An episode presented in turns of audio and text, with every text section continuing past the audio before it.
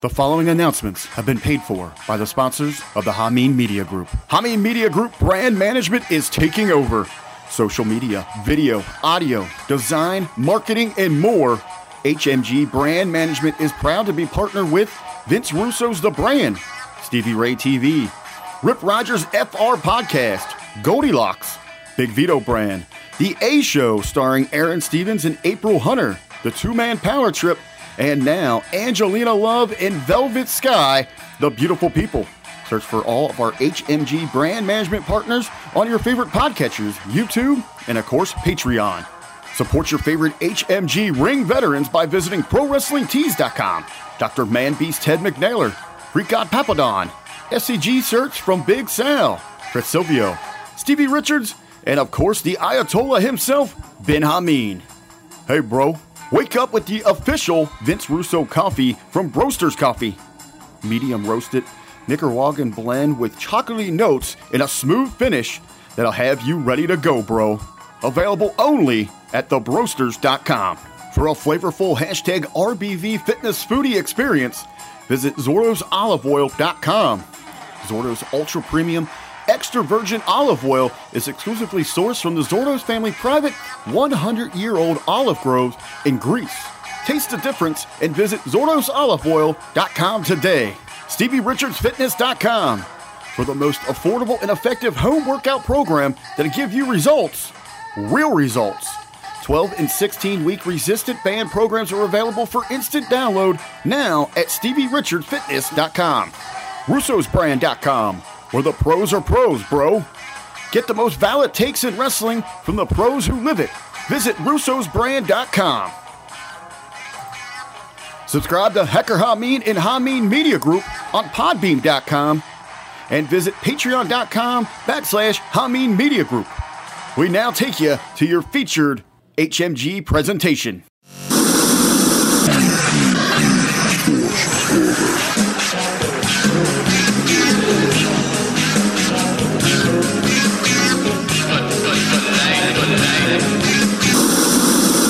The Force is with you, young Skywalker. But you are not a Jedi yet. My powers have doubled since the last time we met, Count. Hey! suffering, death, I fear. Something terrible has happened. Young Skywalker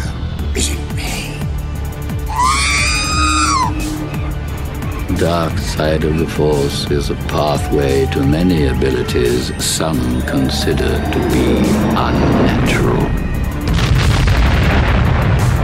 I will be the most powerful Jedi ever. It's all Obi-Wan's fault. He's jealous. He's holding me back. You don't know the power of the dark side. I must obey my master. These aren't the droids you're looking for. These aren't the droids we're looking for. Master Skywalker, there are too many of them. What are we going to do? Help me, Obi-Wan Kenobi. You're my only hope. Hello there. Fear is the path to the dark side. Fear leads to anger. Anger leads to hate. Hate leads to suffering.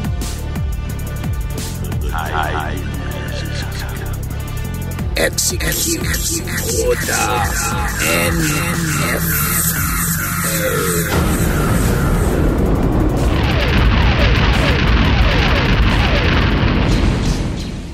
Welcome, ladies, gentlemen, boys, girls, Jedi, Sith, Mandalorians, Twi'leks, and yes, even you Trandoshans, because this is an inclusive podcast, to another edition of the New Force Order For life. podcast. We're a Star Wars podcast. And if you have not realized that by now, this is what, episode 114, Doc? 114. 114. If you have not realized that after 114 episodes, Sunshine, I'm sorry. There's no hope for you. And Doc, what do they say about those people who do not have hope? They can't build rebellions. That's right. Rebellions are built on hope. Rebellions are built on hope. No rebellions for you. I am one third of your hosts. I am a pro wrestler. I am a Star Wars aficionado. multi-time champion in a galaxy far, far away, current heavyweight champion in three different promotions at the same time. I am the Greek god Papa Don, aka your boy GGP. Bow to the Greek, Greek god. Now, alongside with me, all the way from the Witness Protection Program on Exegol, is the Dark Sith Lord of the podcast. Hit him with a hey yo, and then introduce yourself, big guy. Hey yo. Ladies and gentlemen, I am the Dark Lord of the podcast, the Sith Ori, the Rampaging Revan Kiss, the Butcher, your boy Dark Spirit on. And then we have the Doctor, the Doctor of Love, but most importantly, the Doctor of Thundernomics. He's the medical droid with the Kung Fu grip who loves to steal your girl, but most importantly, he gets off on stealing your thunder. Introduce yourself, sir. I am smarter than 21B, more technical than FX7, the god of steel and thunder. And tonight, Papa Don, I have a poem. You have a poem? Roses are red, violets are blue. Master Skywalker, there's too many of them. What are we gonna do? Dr. Destroyo, Alex Arroyo. Very nice. Very nice. Bringing out the special effects. I'm loving it. I'm loving it. That's tremendous. Well, ladies and gentlemen, tonight we have a very special show for you. All six of our fans are going to enjoy this show very immensely. We have two lovely guests. Hopefully, at the end of this program, they'll be friends of the show, and uh, we're all going to have a good time.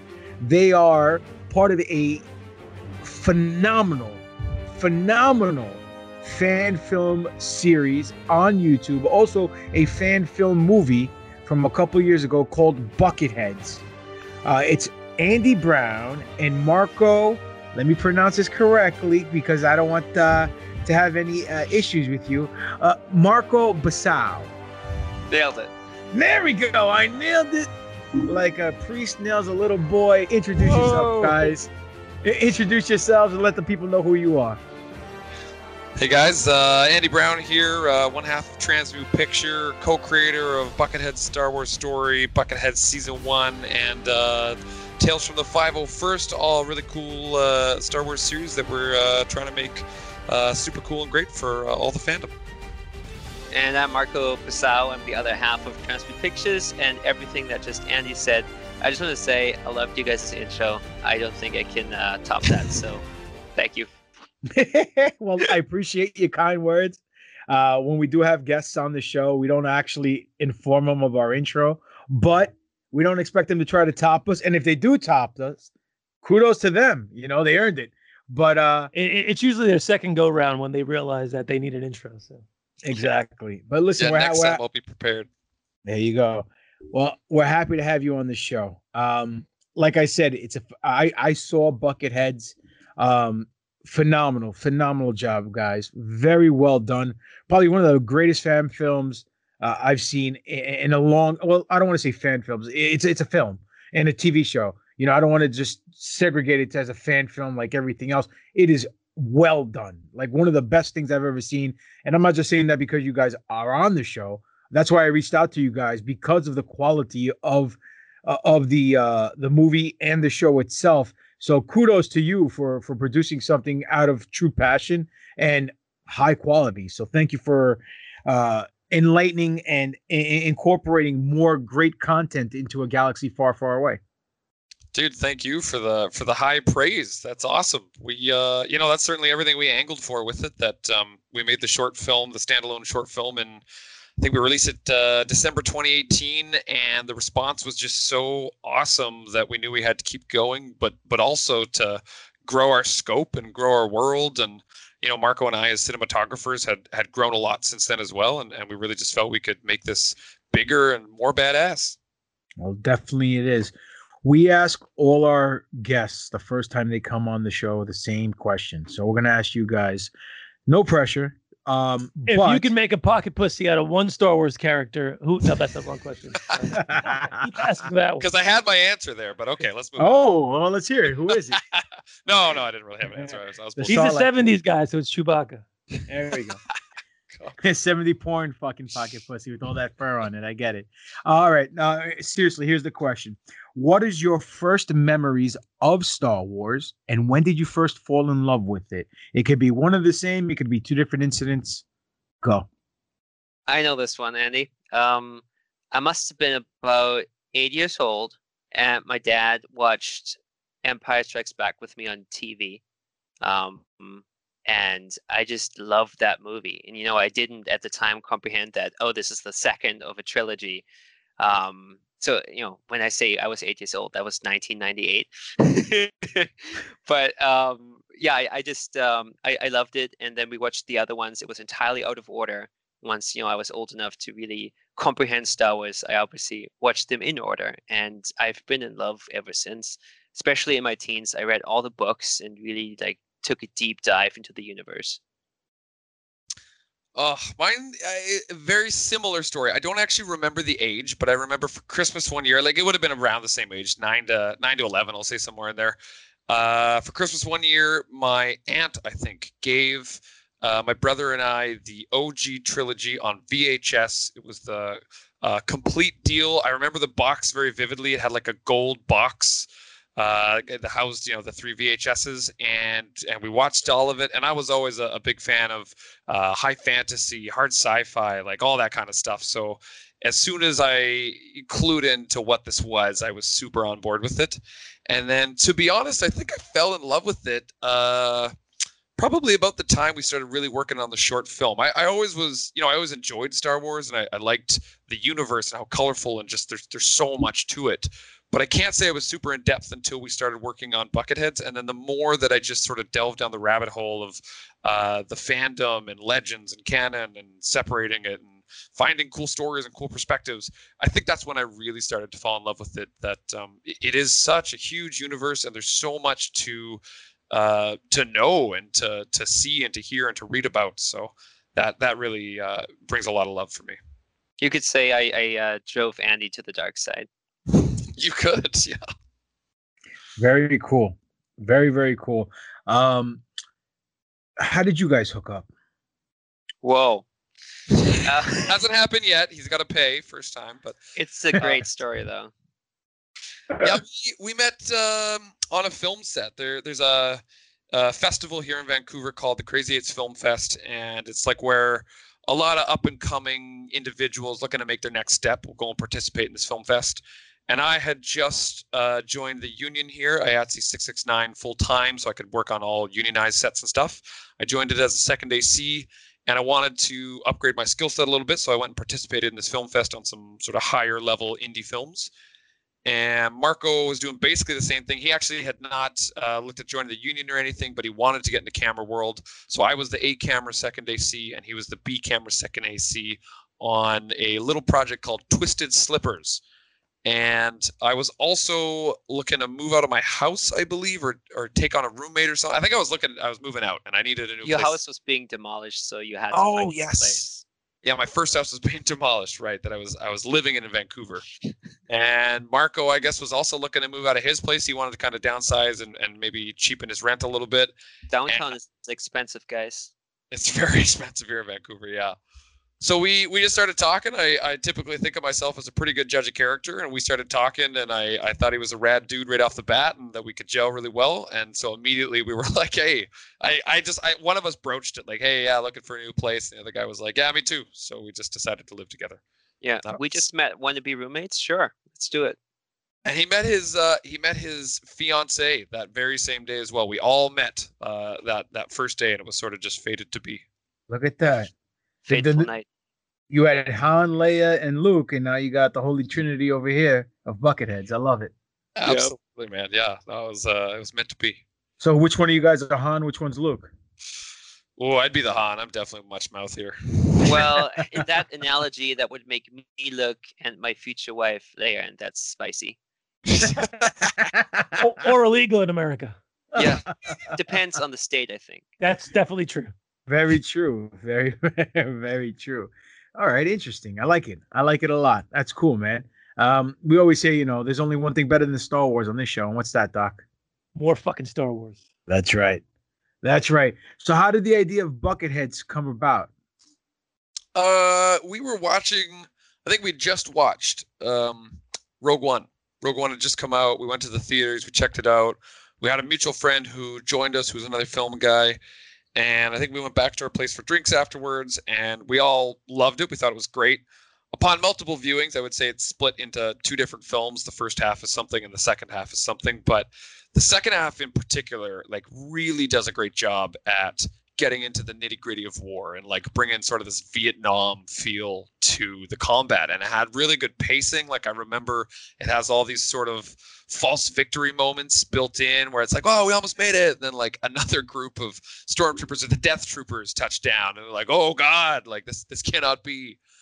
So that was kind of the first time for me that I felt Star Wars actually attacked the Civil War feeling properly. It felt like a real war. It was real combat. The stakes were higher than ever. And it, it also was a bit of a darker film, like right off the bat. Um, oh, geez, I always forget his name. Uh, the the pilot, the the rebel pilot, Andor. No. Cassian Andor. Cassian Andor. Thank you. Cassian Andor, right off the bat, right, Mercs a guy, right in the back, like two camera, and it's super cold blooded. And that again was like raising of the stakes. Like, holy shit, here we actually have a war and people die, and sometimes it's not fair, and that's what it is. So we had gone back to our place and we were having drinks, and I think we were just chatting about how cool that was, and and it sort of evolved into how would we make a Star Wars film if we were able to do that. And then another sort of piece of the puzzle had just sort of lined up in, in that time period. Marco was actually in the middle of joining the 501st. Oh, uh, nice. Yeah, he was building his first suit. He actually was denied on his first suit, but that's another story. Yeah, oh, we know all about that. Don't worry. You didn't have that specifications down, eh? Yes, they they have a very high standard. Of, we know. Uh, yeah. yeah, which you know, it's it works towards our favor certainly that that these are very passionate individuals that um, really do have incredibly screen accurate costumes. And so he was just joining the 501st at this point, and we just kind of put one on one together and said, like, hey, I think we've got some really good ideas here for what we would do if we made a Star Wars film. And it looks like we're about to have access to a lot of individuals with, with screen accurate costumes that would cost the majority of our budget. If we can put those things together, why don't we make something great? And it, it just kind of evolved from there. Very cool. Very cool. Uh, we uh, we've had um, friend of the show, Chris Feehan here. He's been we're we're both we both live in New York. Doc's in Brooklyn. I'm in Long Island. Um, Feehan, Chris Feehan's also in Long Island. He's the uh, operating commander of the 501st Empire City Garrison here in Long Island, New York. So he's been on the show a few times, and he's told us about the accuracy that's needed in order to join the 501st and gave us all the, the all the details about what it takes and all the charity work that they're doing and this that and the other so it's very cool that you're working with them and it's very cool that you're doing the god's work there marco uh, with the 501st legion man it's really cool what yeah, kind man, of uh, what kind of outfit did you build? A stormtrooper or? I have a I have a stormtrooper. That's what I started with, and um, I built a scout trooper during the lockdown. Um, and I honestly miss trooping so fucking much. Like, um, you know, I, I joined in 2016. Um, I trooped every opportunity I got until, you know, uh, late 2019. Usually, there's not many troops in the winter. Um, and you know, then obviously everything just stopped, and yeah. it's been it's been tough, honestly, not being able to to do that that work. Like it's incredibly rewarding and uh, just such a joy to be out there in costume, in character, and uh, interacting with kids and adults alike, right? So making Bucketheads was kind of a nice little um, retreat where we could still be in character but be on camera. I mean, I didn't get to be in character because I had to make the film with Andy, but it was still this a similar energy at least, right? So I I, I actually haven't been able to take my scout out. Uh, I think I got it out for one event, which was Fan Expo 20 20 it was literally like a con that happened a week before covid happened everything got shut down. Uh, so i can't wait to take that for a spin once uh, everything's back back open and back to normal. And we have our uh, we have our officer uniform too don't forget that. It's true we got an officer. Oh actually i um i got a uh a jesse clone kit that is actually fully assembled. I just like from a fellow garrison member who got out of the game um, I just need to make some modifications so it fits me. So hopefully I can be a clone as well soon. Very cool, man. Very cool. I uh, I've always ad- admired people who who got into the game and, and getting the uh, getting the outfits. Um, after watching season two of Mandalorian, I wanted to get a uh, Boba Fett, um, you know, revised with the black cloak and the new freshly painted. And then I started looking at the prices, and I'm like, yeah, damn it, maybe not. You know? It is not a cheap hobby. Oh no! I mean, Doc Doc himself, he's a toy connoisseur. He makes toys. He I collects toys. He has a shit ton of hot toys and all that stuff, and uh, and, and every figure you could possibly imagine. And I unfortunately got into the hobby of collecting like sideshow and gentle giant statues. Uh, you know, DC and Marvel, but mainly Star Wars, and it's that's an expensive habit within itself. So I'm like, I, I can't do this. I was like, I'm already, on, I'm already on crack. I'm not touching the black tar heroin of, uh, of, uh, you know, of buying costumes and all this stuff. You know, I got a couple of helmets that I bought, and that cost me an arm and a leg. You know, and I'm like, all right, that's enough for now. I was like, the kids got to go to college, so I gotta, gotta, you know, spread it out evenly amongst the years. I can't just spend all the Scott all right now and and have my family starve. But I know anyway, pain. oh, it's so addicting, so goddamn addicting. I, you know what I li- you know what I really enjoyed. I mean, I enjoyed the first episode a lot. I liked the nitty gritty of the warfare. I liked the Ewoks. I liked everything. Uh, but I also really liked the intro with the music and the figures. It felt very um Sons of Anarchy. sort of yeah sort of sons of anarchy more um hbo type of series that you would see it wasn't your typical star wars open to so that's why i loved it. it it was different but it was also very fucking cool man very cool i really really enjoyed it whose idea was it to do it with the figures and all that stuff and and the music and Thanks for highlighting that, man. Um, it was uh, an Australian animation studio called It's Got Stealth. They did the credit sequence for the original short film, which was entirely just a very serendipitous um, thing that came together uh, because of Reddit. We posted a our poster on Reddit back when the short film was uh, about to come out, and they saw it and reached out to us, just like, "Hey, we we love Star Wars. We make really rad title sequences do you want us to make yours? And we're like, we looked at their work and it's like incredible. Uh, and we were like, I mean, we'd love to, but we absolutely cannot afford you. And they're like, don't worry about that. We're like, okay. So uh, they, sold right? and free Totally. So The price was them, right.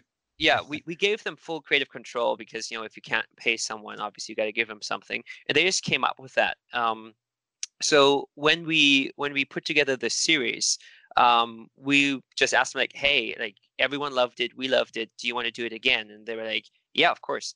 Um, so again, they came up with that on their own. I mean, we gave them a little bit of guidance as to what is happening in the series. The title sequence is very much like a um, like a breakdown of what's to come and what what's going to occur in the entire first season, which is fucking brilliant, I think. Um, but they really put it together uh, and executed it. And the song is from the same guy who made the title song for the short film. Again, same scenario. We're like, hey, do you want to come back and do this? And he was like, yeah, absolutely. And he wrote another original song, and it just worked out that way. Very cool, man.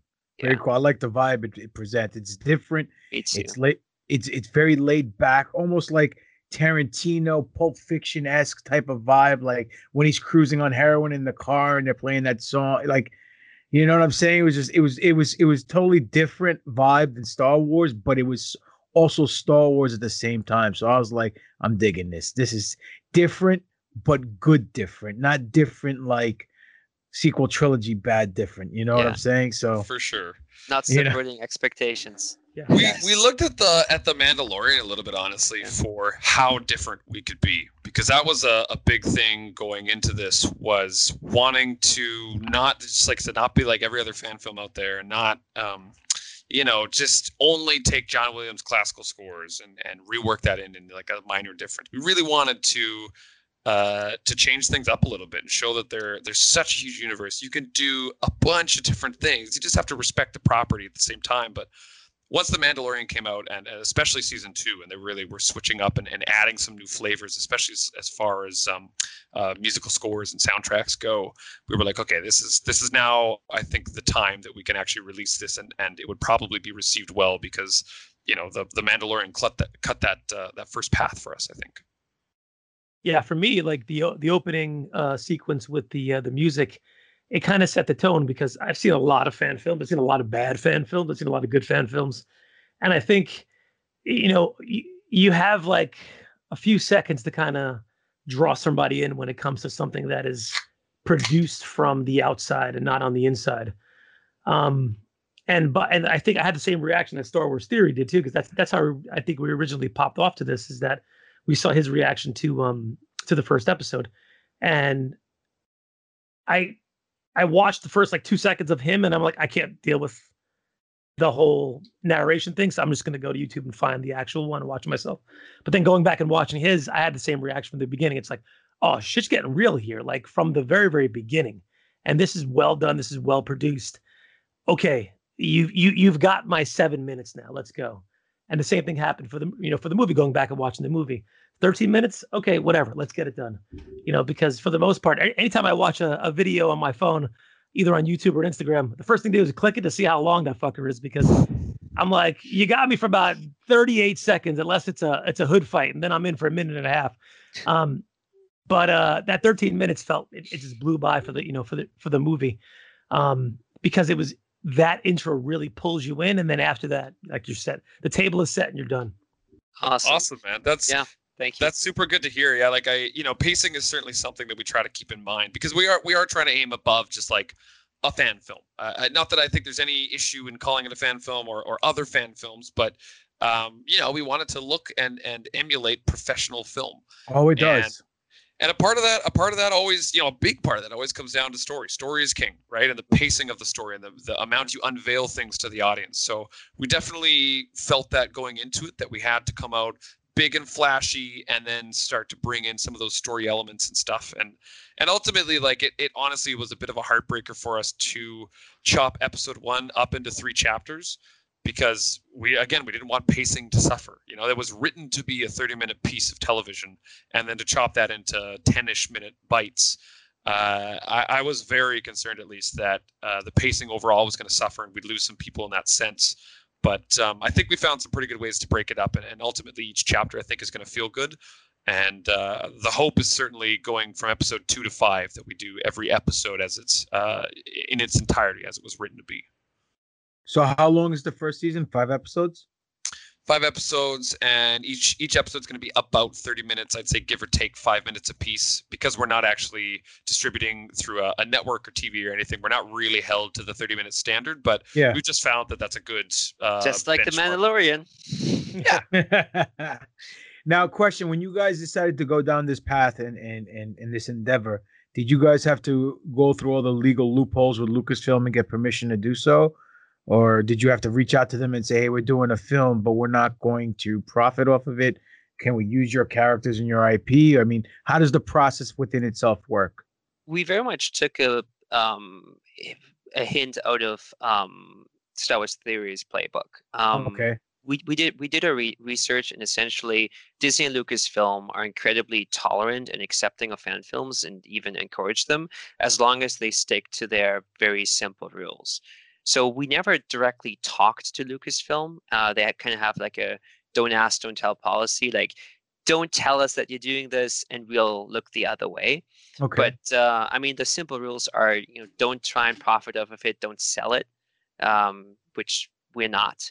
Uh, stick with the lore. Oh, like stick with the brand. So don't make it like overtly violent or make it a porn parody or anything like that. I've seen um, those. Right. those surely exist. Yeah, and don't don't try to trample on their copyright by like trying to put it in a movie theater or you know try and uh, pitch it to a professional network. Well, um, don't. The other one that you always miss is don't ask the fans explicitly for their money to make a Star Wars fan film. We we we do run a Patreon that supports our channel. And, and there is very clear language there in sort of a disclaimer that says anything you're donating here is to support the Transmute Pictures channel and it's our intention to first get out season one. Yeah. But that that- there anything anything after that is sort of is what it is, and that that is the language you have to be really forthcoming with, and not saying, "Hey, give me five bucks or ten bucks a piece to make a Star Wars fan film." They will come after you for that. And that's Gotcha. exactly what we took as guidance from all the other fan films that are out there. And I mean, the the biggest one out there with the largest footprint is obviously Star Wars Theory's Vader series. So he's been able to do that um, with the same model. So we figured that if that's okay, then what we're doing must be okay too. And so far, so good. And he did actually- he did have more uh, clear channels with Disney if, in in all of everything he's put forward to his audience is that he did speak to Disney about all this stuff. Um, so yeah, we we kind of think as long as we follow his model and, and sort of what he's doing in that sense, we should be totally fine. And I actually know at this point that the Lucasfilm's social media director has looked at this um, because we we obviously have that connection to the 501st and try to give them some love as well through this project. Just like, hey, these guys have worked really hard on this and, and contributed to this and an awesome organization. So they actually linked up with Lucasfilm, like, hey, is it okay if we share this? And Lucasfilm said, yes, go ahead. So that's awesome. Yeah, definitely, man. Definitely. Um, I personally love everything about the the episode itself. I mean, and, the fan and the original movie as well. But the the fact the way you guys started episode one kind of reminded me of episode three in space, which is very dope. And the way it moved, you know, with the Tie Fighter and all that stuff, that it, it was very fluid. Like it was, it, it didn't miss a beat to the point where it was choppy by any means of the imagination. It was almost like a dance. Like there was a rhyme, there was a rhythm to them to everything, and it was easy to digest and register and follow and tell the story. And then when you went to the planet, it felt like Saving Prime Ryan, but on Endor. So it was really, really fucking dope. So I mean that you know what I'm saying? Like a lot of people they mi- they try, but they miss the mark. I think you guys are spot on with everything.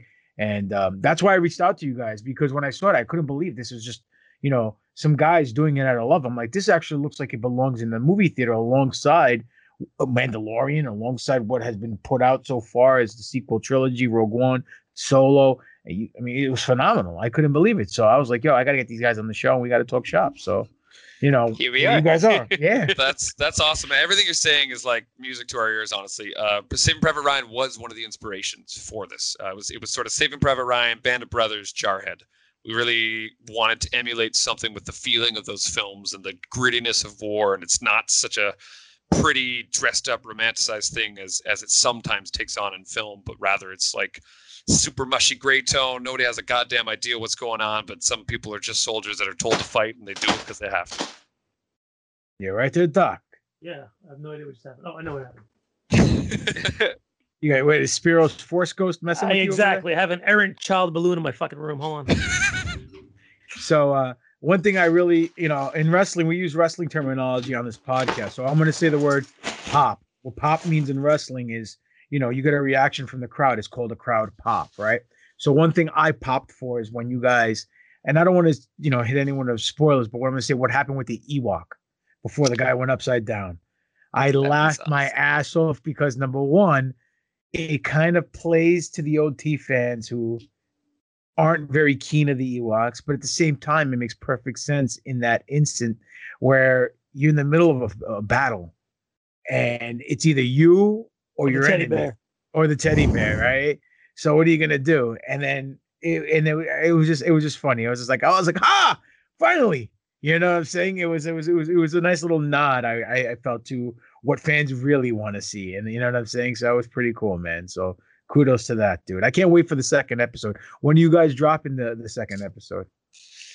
We are planning to release it uh, in late 2021, definitely before the end of the year. It's uh, just dependent on um, all our volunteers being available to film the next part.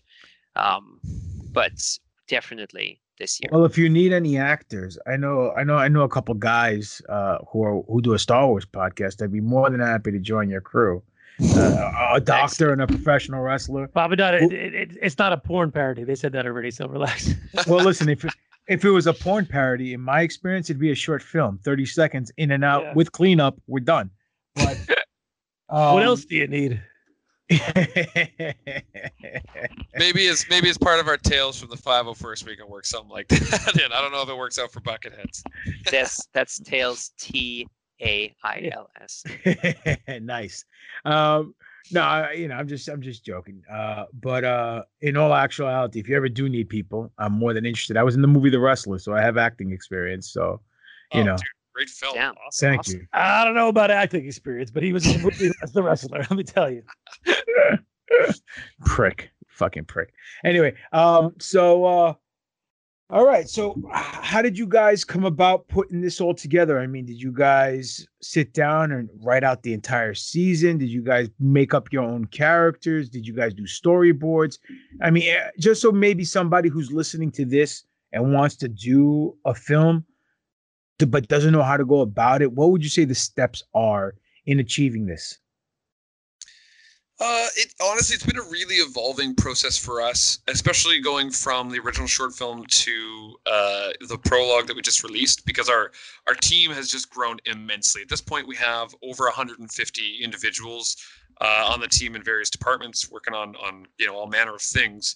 But I think I think the steps to me to, to any film are, are fairly clear, and it all really comes together in pre-prod. Like this whole idea of fix it in post really only goes so far uh, you know, fix your minor fuck ups and things that that you just have to attack in the moment. Sure, take those to post. But the rest of it is all pre-prod. You you will not get a good product unless first off your story is is something you're you're happy with, right? It makes sense. It's paced out. Um, even before that, we did we did character sheets. We made sure we understood where do our characters come from? What would their motivation be in the story, right? It's super easy to come up with like an outline of what you want to do, but then I think you need to delve into the individual aspects of that. Who's the characters involved? What's the challenge they overcome? Where's the emotional arcs? So break down your script in, in every way conceivable and just make sure you are happy with that script. And then I think after that, uh, the planning of the cinematography should take priority, making sure you uh, have a shot list or go and previs the whole thing. We did that with the original short film and parts of the prologue. We go out with the camera beforehand and like three friends, and it looks stupid as hell. But as long as it makes sense to you, and then you can visualize how it's going to come together in post, again, saves you so much uh, effort and pain when it comes to piecing it together. Break it down What- into shots and then shoot it for your edit. That's really, especially with a production where you suddenly have, you know, 60 people in, in, in the woods and limited daytime. You can't be figuring it out on the day. You need to go with a plan and know exactly what you need to get. And I think I think the final thing I would say, because this one I think gets brought up a lot too, is um, we we made the prologue, the thing we just released, for about twelve thousand Canadian. That is that is goddamn peanuts when it comes to That's like seven dollars US. yeah, it's like six fifty, like you know, two months ago. Uh, so it's peanuts, but uh, I think a lot of people get stuck on the dollar value and think like, holy shit, how can I possibly like? We didn't, we barely paid for any of this stuff, and and the idea is just that you got to make sure the people a that you're attaching to the project are right for the project, right? There, there are. I think a lot of contacts Marco and I have of, of people that are very famous or do really, really good work, but like maybe it's not right for the project. Maybe they don't have the time to donate to this. Maybe they're looking for a specific a specific amount of money that you can't offer. Then move on. Then then go find someone else who is willing to put the time in and does have uh, you know an up and coming skill set and you can help foster that kind of stuff. And then just try and give everybody something back from the project. Some people all they want to do is be on camera. Cool, make them an actor. You know, give them a, a piece, whether it's a bit role or a big part. You know, you determine that, but give them something to look forward to. Most If people are happy with just a t-shirt. Yeah, like we give out tons of T-shirts, you know, because that's something that we can afford. It's it helps people feel they were a part of the project, and then they get to celebrate in the excitement of the release. So I, I that's another big one is just don't be don't be too lost in like shit. How do I pay for all this stuff? You don't have to. Just get people excited. When people are excited, they will they will work hard, you know, to make that a dream or But that also reality. also make sure that people feel appreciated. Like that I think that's a huge part of why we are able to assemble such a high end and large team is because we make sure everybody feels like they're contributing to an awesome project.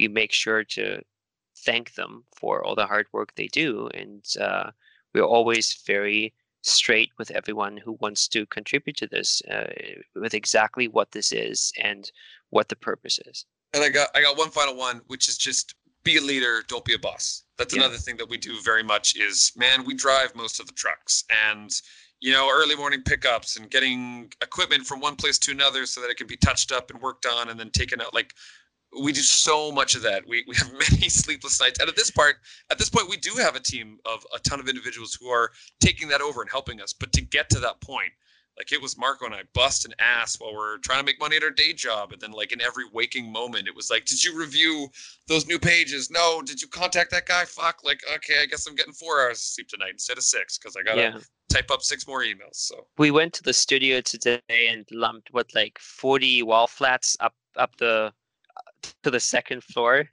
yeah, it's uh, you know what whatever needs to get done, we'll we'll we'll do it. Absolutely, absolutely.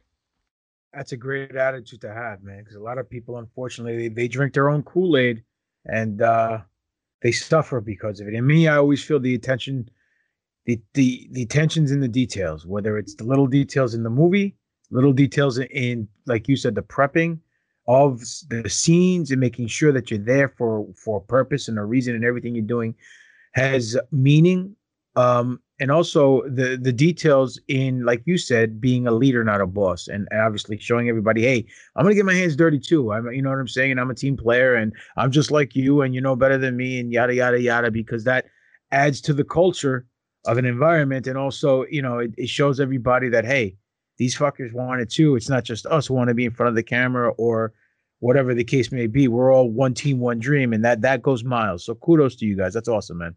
Very cool. Very fucking cool. Um, Doc, you have to say anything?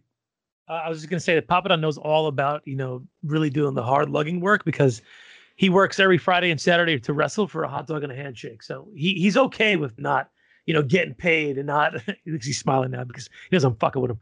But um, it's true what you guys are saying. I mean, if if you can't lead, uh, you know, I I I run my department and I tell everybody when they ask me why do you still do, I work in an emergency room. Why do you still do nights and weekends? Because I lead from the front, not from the back.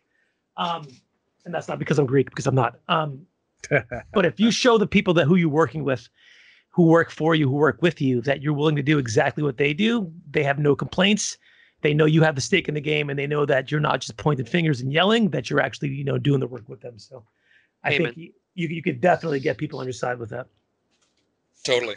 Yeah. yeah. It's it's it kind of blows me away and at the same time I mean I understand it, but it blows me away how how easy it is sometimes to get really high end professionals attached. And I think that just is a part of like you say, is living living the product, right? Living and breathing it. Um, it's not a, a literally not a day that Marco and I aren't answering emails and doing things like our work life balance is horrendous and our wives hate us for it. But we love what we do, and you know we get the product done. And it's it's a lot of fun in that sense. Hey man, you only live one life, and this is what it's about: following your dreams. You know what I'm saying? And trust me, I've been wrestling 22 years, so I know exactly what it means to to, to pursue something that that that's near and dear to your heart. You know, I got four kids and a wife. Been married almost 20 years, so you know, and I got a puppy now, which means I'm the lone man on the totem pole in the fucking household. So, you know, um, but uh, you know, you were saying about the prepping making sure you get the daylight hours and everything like that. I mean, you probably know the story.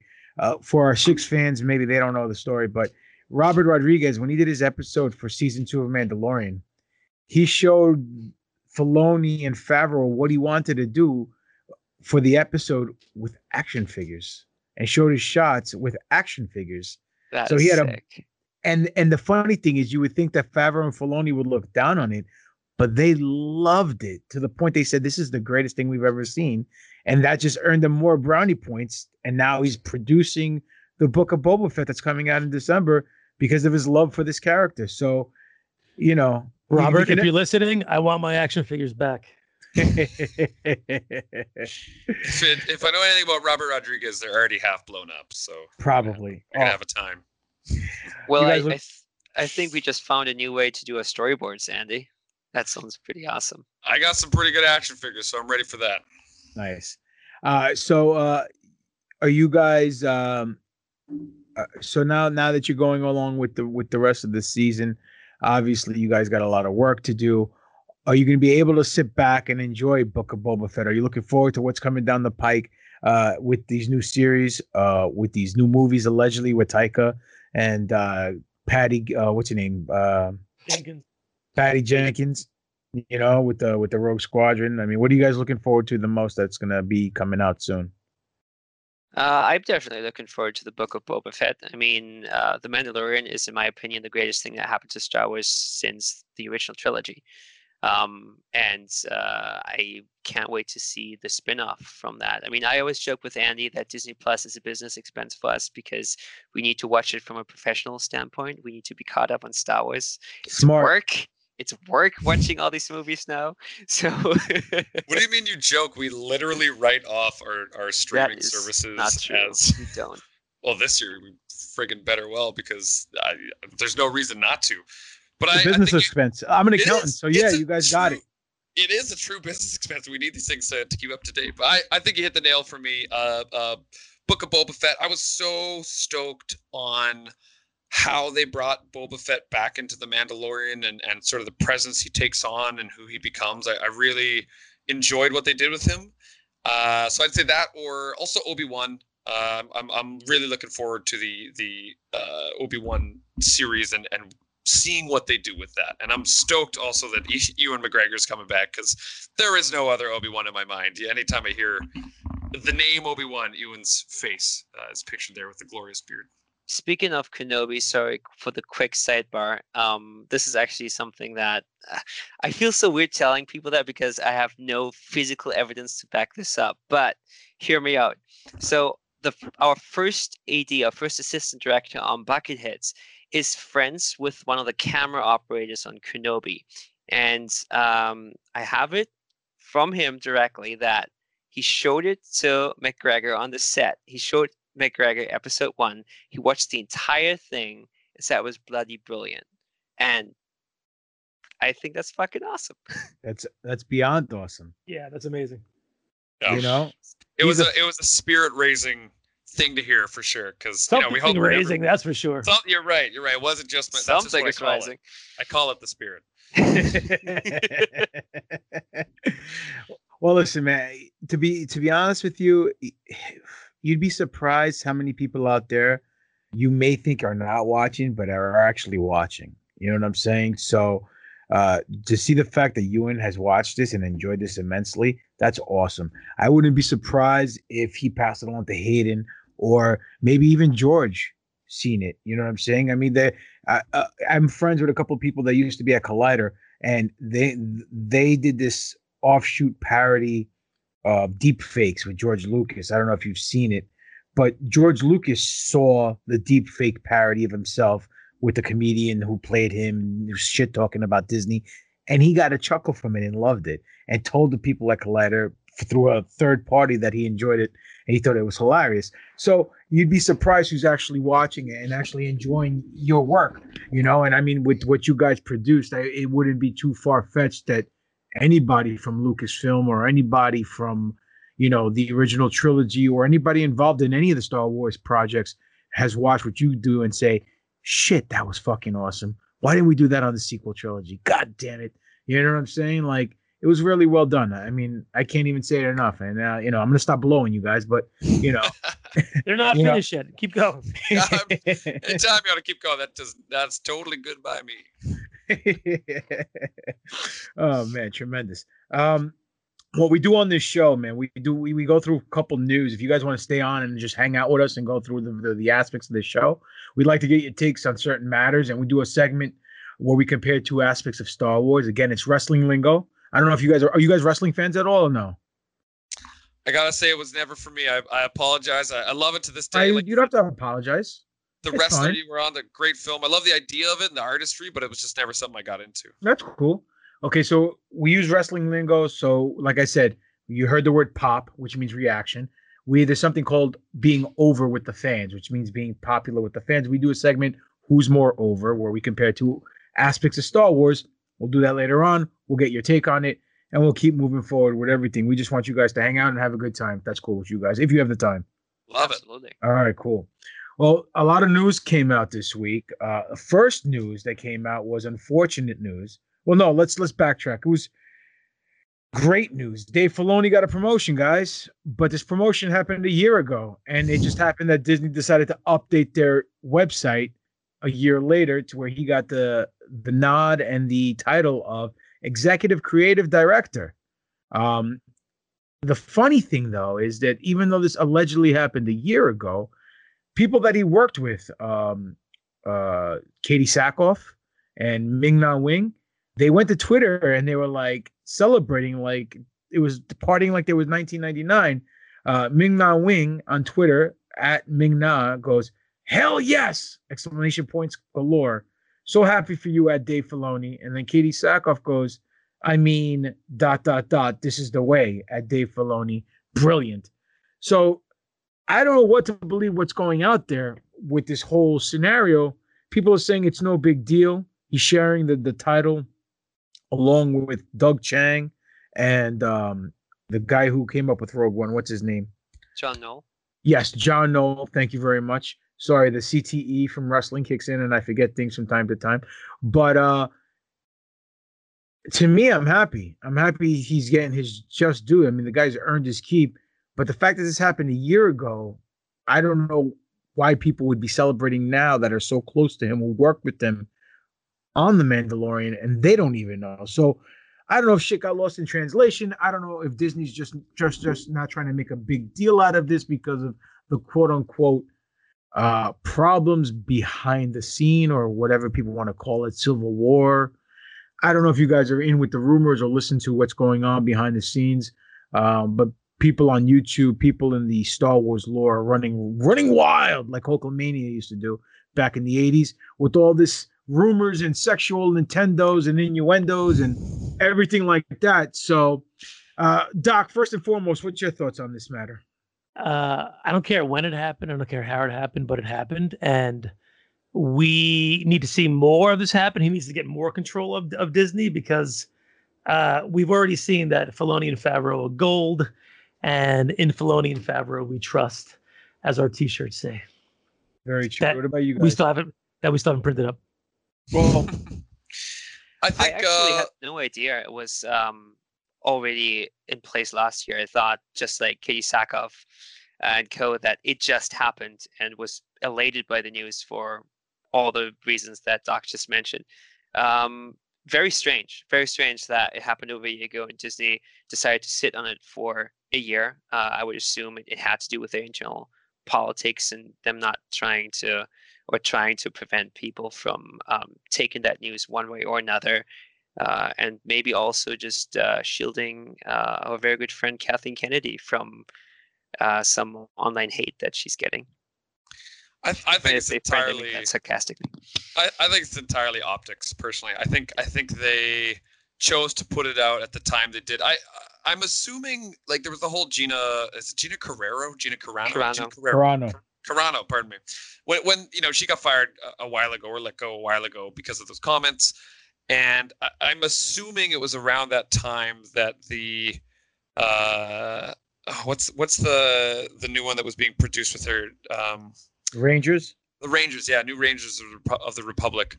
When I- I'm assuming that at around the same time she was let go was was canceled or something. But I started seeing quite a resurgence of things about this, and you know, and Paulie's uh, attachment to it as well.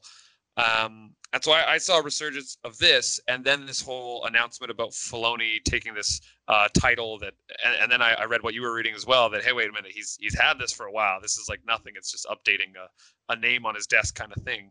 So I personally think it just comes down to optics. I think Disney held and, and, and bided their time to announce that he had been given this position and, and sort of put it forth to the fandom as an official thing. And I think when they saw that some of the optics of their, their new releases weren't, you know, probably projecting very well on themselves, they just tried to give a, a, a good little bite of information for the fans to latch onto. I see where you're coming from, and I, I'm I'm I'm I'm along the ride with you on on on on your on your uh, analysis. But then, as we take one step forward with this news that finally makes the interwebs of Filoni getting this promotion, we get we take two steps back because then they say directly from Lucasfilm that Rangers is now put on the shelf and it's not happening. So it's like they give us an inch and then they take back a mile. Um, just so you guys know, Doc and myself, we're not one of these part of these group of people just to hate for the sake of hating. We're fans of the sequel trilogy, even though it's not as great as the other movies.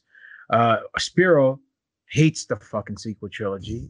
He's not here, you know, and he wants to like, even though we call him Kathleen Kennedy's number one fan and Rian Johnson's number one fan, he loves them without any remorse.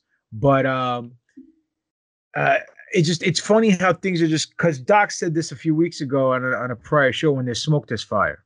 And I also do a conspiracy theory podcast with four other wrestlers, with three other wrestlers. So I'm always in the mindset of trying to read between the lines of everything, you know, whether it's news, news, sound bites, headlines, whatever the case may be. Um, too many things are going down that don't make sense. And I don't know what to believe. I don't know if I want to believe anything. At the same time, I just want to be, be sit back and enjoy everything as a fan and not worry about all the schematics and the politics and all the BS that everyone wants to get their nose in. But at the same time, like we said, okay, yay, Filoni, Filoni finally got his just due. Oh shit, Rangers is not happening now. You know, originally she let was let go, Carano was let go. Then they were saying Hiro Sandula was supposed to take the role, and now it's not happening. So I don't so know it what. did. It did happen, right? The announcement though was after they announced that Filoni was getting that title. Is that right? Yeah, that's when you read it. So I, I still think that, that it's an optics thing that they they just tried to soften the blow to the fans that hey here's a, something that we've been pumping and and talking about you know replacing Gina and, and we've got other options and then they just probably decided hey we, we're not going to move forward on it but we can't just give that news so let's soften the blow with like this little feel good tidbit that's that's my personal take but Doc you have anything to add um no oh, oh wow. Okay. Well, uh I did mention earlier that your opening of episode. I gotta keep one, this guy on track, guys. I'm sorry. I I uh I I did I did mention earlier that your your episode reminded me of uh Revenge of the Sith. And it happens to be that Revenge of the Sith that Revenge of the Sith is now 16 years old. They're saying Ooh. that it 16 years ago, episode three drop. Are you fans of uh prequel trilogy by any chance? Uh, Revenge of the Sith is certainly a very entertaining movie. I, I will never get over some of the uh, directing choices and the dialogue, especially in Phantom Menace and Attack of the Clones. Uh, but I, I love a lot of the aspects of the universe that are portrayed in those films. You know, especially the whole deal with uh, setting up the clone army and then Order sixty six. Like that is that is awesome. I, I said it before and, and I'll say it again. Story is king for me, like especially as a filmmaker, and and I could break down why I enjoy the the uh, prequels in a number of ways, but the best one to me is just that it does such a good job tying in with the OG trilogy and completing this idea of the chosen one, and it was Anakin. And I, I just love how much it fulfills and fleshes that out and keeps very true to that storyline and, and doesn't detract from it, but just like builds it up into a bigger place. Love that. Love that, that. Visualizing all of them together is like such a cool story to me that it it, it has a good a good place in my heart. Doc, we know you Uh, like prequels. Uh, I love the prequels, uh, and I especially love the Revenge of the Sith. Um, I think it's one of our movies that we quote the most in the show. It's super quotable. Yeah. Oh, absolutely. it's especially the uh, the last few scenes um and dying of sadness which i always have to throw in by the way which is my favorite um 16 years is a long time that's that's insanity man um it could legally get finger banged in the back of a limousine going to prom now so it's uh It's of age. yeah, yeah it's, it's of age exactly oh boy it depends on, on on the uh on the territory you're in i guess um Yeah.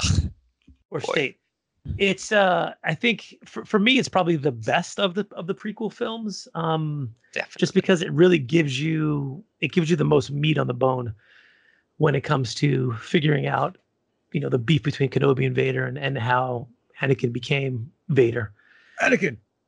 anakin um it's uh it's one of my favorites and um i'm happy to see it kind of be brought to light and i can't wait pop for us to do the uh the Revenge of the Sith review show that we'll you know sit down and do a watch along. Oh, absolutely. It's one of my favorite films. I think it's on par with the OT trilogy. Uh, for me, it's my, it's up there with with uh, Return of the Jedi as far as uh, greatness. And I've I've said this in the past. There's only one scene in the movie I do not like. Um, that's when they go to uh, Palpatine's office, and he jumps up and takes out four Jedi's just like that. I think it would have been better if it was like a five ten minute fight scene, and he maybe had a little trouble with three or four Jedi's, and finally gets the best of them, and he just took them out very very quickly. In wrestling, you used to watch back in the day. Nobody's get beaten two minutes on a Saturday morning, like uh, you know, episode. Though they were called jobbers because they did the job. You know what I'm saying for the superstars. So that's what it felt like. Kit Fisto and the other guy just got squashed in a matter of a couple seconds by by a Sith Lord, and you're like, oh come on, man, you could have made the scene at least five ten minutes longer and gave us a little bit more action. But you're forgetting unlimited power. Speaking about unlimited power, and, and um, an article recently came out that sparked my interest about Darth Maul, one of my favorite guys in Star Wars. I don't know how you guys feel about Maul. I think he's the most visually appealing character in all of Star Wars, in my in my opinion. Yeah. But um, they want to know the the the, star, the the the article basically the title is Star Wars. Why did Darth Maul never use Force lightning? So the article basically states he lost uh, the recipe. He what? He lost the recipe. Oh, he lost the recipe. Yeah. Uh, uh, Maul never mastered the power because a he wasn't a true Sith Lord. He was just a weapon used by uh, Palpatine, and b uh, he said that uh, he was never in tune with his hate in order to use the lightning. But then they contradict those statements in the article, to saying that Snoke once upon a time made use of Force lightning, but didn't qualify as a Sith Lord just a dark side user, which we know later on through retconning, he's a Strandcast being manipulated by Palpatine. And then they say that Rey was able to use Force Lightning with no training. So they basically try to break down why they think Maul was not a, a um, wasn't able to use Force Lightning. He's saying uh, Maul definitely could have used Force Lightning in a situation if if a situation demanded it. Fans will remember that both Rey and Dooku used it during hatred or painful moments. Now, even though Maul had a lot of hatred for Obi Wan Kenobi, he never lost himself within his anger. So there was no need for him to use the power. Force Lightning is a unique power that gets displayed in unique situations. For example, Dooku, Dooku tried it against Yoda, but the powerful Jedi Master was able to repel it. After that, Rise of Skywalker, Palpatine upgraded lightning to a storm against the entire fleet of the resistant warriors. However, it's still a power that mostly used by dark side users. So just because Maul didn't doesn't mean that he couldn't use it to wreak havoc. And they left it open ended. So I just wanted to get everyone's take here. What do you guys think? Why do you think Maul never used Force Lightning? Okay, I got so uh, I kind of go back to what you were saying about uh, your opinion of the new trilogy. Um, I, I, have no issue. Like, I'm not a Disney hater. Um, you know, there there are things that I don't like that they've done, and there are things that I think are great that they've done, and, and that rings very true with the uh, the new trilogy. But one thing that I really didn't like about it was how much of a Mary Sue Rey comes off as. That she doesn't need the training. Every other individual in the the three trilogies has had to go to to achieve their level of greatness. Rey just hasn't, and for very little explanation. So if there's any part of um, canonical Star Wars I would ignore, I think it's how much force, uh, how many how many force abilities Rey has access and and mastery basically over uh, from very little to no training at all. And I think because I think it just kind of waters down the rest of the characters if you think about it. Like, why couldn't they do it? Why couldn't you know force heal? Like, wow, did force heal ever just become this thing that anybody could do? And in prior, again, in in the OG and the prequel trilogy, I mean, that was part of the entire. Um, uh, oh God, I'm losing my word. Uh, the entire um, destiny that that Anakin, you know, was set out upon, and and what was described to him from Darth Plagueis and all these all these really mystical powers that were talked about that Rey all of a sudden just has total control over. I, I really don't like that. Okay. I, I, I, saw a funny meme. It was uh, Obi Wan standing over the the dying body of Qui Gon Jinn, and Qui Gon goes to him, "Obi Wan, please force heal me." He goes, "Master, Disney hasn't invented that power yet." Very accurate. what about you, Marco? Why do you think Maul does not do the zappity zappity crackle crackle with his fingers? I honestly don't have a good answer for that. But uh, very much like Andy said, I would not really give credence to anything that the pre uh, that the sequels explained or tried to lay out because none of it really made a lot of sense. I guess the reason Rey was able to use Force lightning was explained by the fact that she is a Palpatine. Um, as far as um, Maul is concerned, um, I just think there was never really a story reason for it. I mean, Maul is probably one of the most criminally underused characters and villains, uh, you know, possibly of all time he was such a badass character in in uh, Phantom Menace, and then he just disappeared. And he was fleshed out really well in the Clone Wars, I thought. Oh yeah. Um, but uh, I just think in terms of the the main movies, it just they never got into his character enough to just warrant a, a scene or a state where where that would have been appropriate for his character to use. So ultimately, I think that's a question that George Lucas may be able to answer, but I I certainly can't. Well, I think I, I think it was I don't know if it was Papa Don or or Doc who said it, but um, that that he was used primarily as a weapon. I, I you know that would be the the line of thinking I would take personally with it is is that he wasn't he was trained to an extent and, and a very large extent, but ultimately he was trained for the purposes he had to to serve, right? To the the reasons um, that that his masters deemed, and I, I think that is is the way that I would like to view that is that he was simply trained to be a weapon with a purpose, and that never included mastering Force lightning.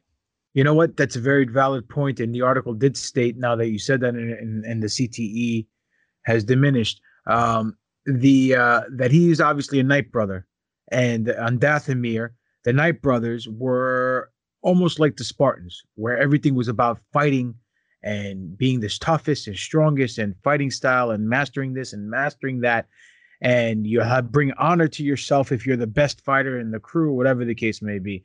Um, so I guess him training in the ways of the Sith would incorporate not only dark side abilities, but incorporating that in a way where it, it encompasses his fighting skills and his flavor of ice cream with the lightsaber and the dual blades, as opposed to him doing more mythical, like you said, force lightning or whatever the case may be. So again, just I just thought something that made me go, hmm, this is actually a good topic to talk about on the podcast because no one really brings it up. We know why Anakin never fucking used it. He and Lieutenant Dan, I ain't got no legs and Dan, I got no hands, so I can't shoot no lightning.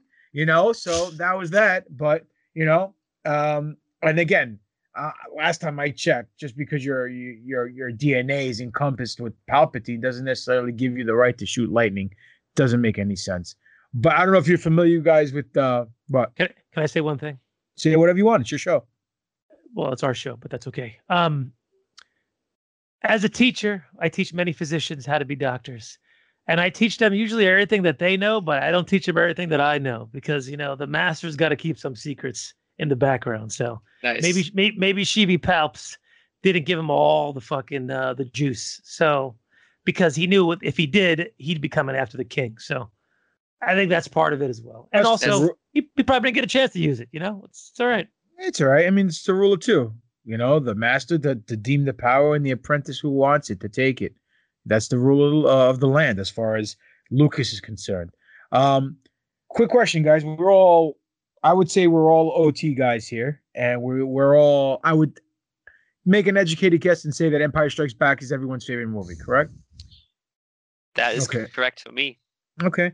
The reason why I bring it up is have you guys ever wondered how long, how much time passed during the movie of Empire Strikes Back? Have you ever realized how, how much how much time have you ever said, yeah, I wonder how long Luke was actually on Dagobah training? He wasn't there for three hours, but how long was he on? You know what I'm saying? Have you guys has that notion ever come across your mind or just nah, whatever, it's just a movie? I think I think I never really thought about it uh, thoroughly, but I, you know, I honestly think in trying to place bucketheads in the timeline, we probably came across an answer to this and a few things. I think there was there was some articles I had read up on about some of the timelines and and just the time periods and what they call these things. You know, um, battle before or what is it? Yeah, uh, before Yavin. Yavin. Yeah, exactly. Um, yeah, so I don't think I don't think I'd ever thought about it until we started doing some research for Bucketheads, and, and then I probably scoured across it at one point. But I'll tell you at this point, it is not in my brain. Gotcha. Um, the reason why I was segueing into that is because I read an article, and Doc and I have spoke about this in the past, where we wondered how long was, was Luke really on Dagobah? Does time move slower on Dagobah, like Interstellar? You know what I'm saying? In certain other planets in the universe, was he there for years? But in actuality, it's only fucking uh, you know a couple days on on uh, Bespin. We won't know. I mean, obviously that's a Lucas answer, but according to this article that I read, and I'm bringing up for the podcast, it, they say how much time passes in The Empire Strikes Back? Question mark. The movie can be determined to take place over the course of roughly a month. Per the Star Wars, The Essential Atlas, the first scene of the film takes place at um, 3866 ABY, with the movie ending at 3877 ABY, covering one month. Though as Star Wars Legends material, the Essential Atlas is not is now non-canon, like Revan. Um, other sources can, can corroborate this time frame, such as Obi-Wan saying Luke's Jedi training only lasted a few weeks in a in the book from a certain point of view, The Empire Strikes Back which is canon, also per, per the Star Wars Millennium Falcon deluxe book and model set, the Millennium Falcon supply and life support is good for two months, a time frame in which Leia and Han's sto- story in the movie fits. Altogether, the idea of Empire Strikes Back taking place over a month makes sense. What do you guys think? Can you just quickly tell me again the exact years for the beginning sure. and end of Empire? It says 38 uh, colon 6 colon 6 ABY and then 38 colon 7 colon 7 ABY. That's the end of the movie. And the beginning is 38 uh, 3866 and the ending is 3877. That is quite strange because uh, I am very certain that the Battle of Endor took place only took place at four ABY, and that's Did, yeah. that's episode six. Okay. I, I had uh, to I had to look this up because when we researched our timeline, we're like, well, when when did this take place? well, I mean, according to this article, maybe the way they referenced it, uh, 38 dot dot six dot dot six. I don't know what that even means because usually it's a one digit number, like you guys said, four years. We know Empire is one year. No, is three years after uh, New Hope, and Return of the Jedi is one year after Empire. So that makes sense that Return of the Jedi is four years after the Battle of Yavin, which was the end of New Hope. So, I mean, I'm just reciting what the article states, and this was from uh, Screen Rant, which is, uh, let's see, hold on a second. I'm scrolling down the article right now. Oh, here he goes. The first scene in Empire Strikes Back takes place 38 dot dot six dot dot six, the sixth day of the sixth month of the third year after the Battle of Yavin. Oh. So yeah, now there's so now they're saying uh, that at the end it would be the seventh day of the seventh month of the third year after the Battle of Yavin. My brother's uncle's sister's cousin's roommate. Not so fast, Lone Star. Helmet. So, at last we meet for the first time for the last time. Before you die, there is something you should know about us, Lone Star. What? I am your father's brother's nephew's cousin's former roommate. What's that make us? absolutely nothing, which is what you are about to become. Yeah, that is that one out. That is deep dive sweaty lore right there, ladies and gentlemen. I mean, uh, but I mean, there are a couple of things that happen in Empire Strikes Back that people always wondered, like what the hell is Luke eating when he goes to fucking Dagobah? And we found out it was just a breadstick, nothing, nothing fancy, you know. And then okay, whatever and then uh, they pay homage to that in the latest episode of the Bad Batch. But um, and I always wondered how you know how long it was. I mean, because you know we only see him on Dagobah for a short amount of time. So how much training can a can the greatest Star Wars uh, Jedi of all time truly have? So now they're saying it's close to a month. So I don't know. I mean, I thought it was okay. What do you guys think? Or am I just looking into this too much like a nerd? Nah, man, nerds, nerds are nerds rule the world, so Of that's all course. good.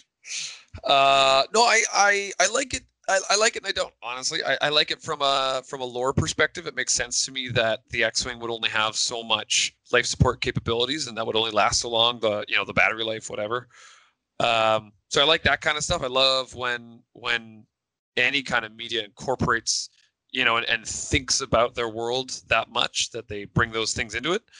But I do have to say it's a bit I don't know. It makes me a bit sad, I guess, to think that that the la- the training only lasts that long because I feel like he comes away from Dagobah such a more wizened individual, and, and it makes sense he's spending you know that whole time with Yoda, like half baked Yoda.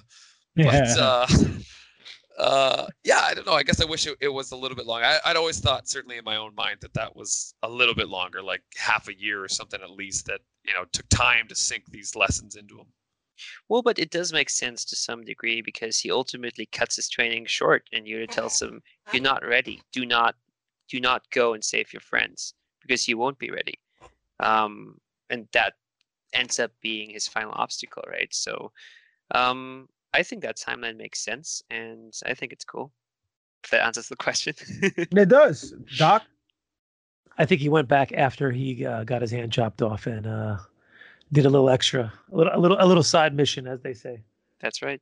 The uh, the comics are fleshing all this stuff out anyway. The uh, the new Marvel stuff that's after the uh, Empire, Empire Strikes Back. So, and we see Luke get a new lightsaber and do all these other kind of crazy shit. So, um, I think the answer is probably going to lie in there as to the rest of his training because they're showing some of that now. So, be patient, Padawan.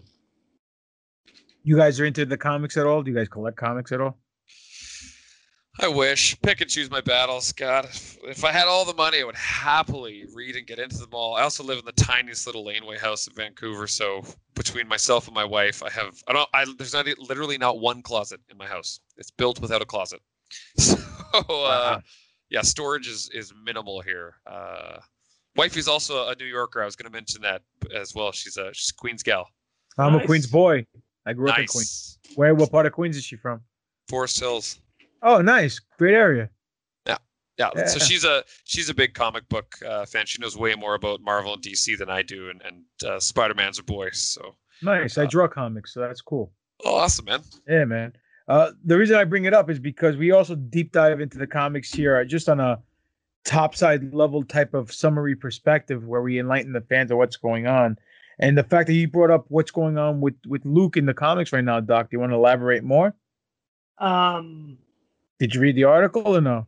I skimmed it. I can't remember because I read it pretty quickly. But uh, he's he's got the new lightsaber, and it's the Well, yellow. hold on. temp- Well, oh, hold on. Do you guys know that Luke got a yellow lightsaber in between the blue and the green? I had no idea, Oh, but it's good to look know. At that. This is look good. at that. Oh, inform me.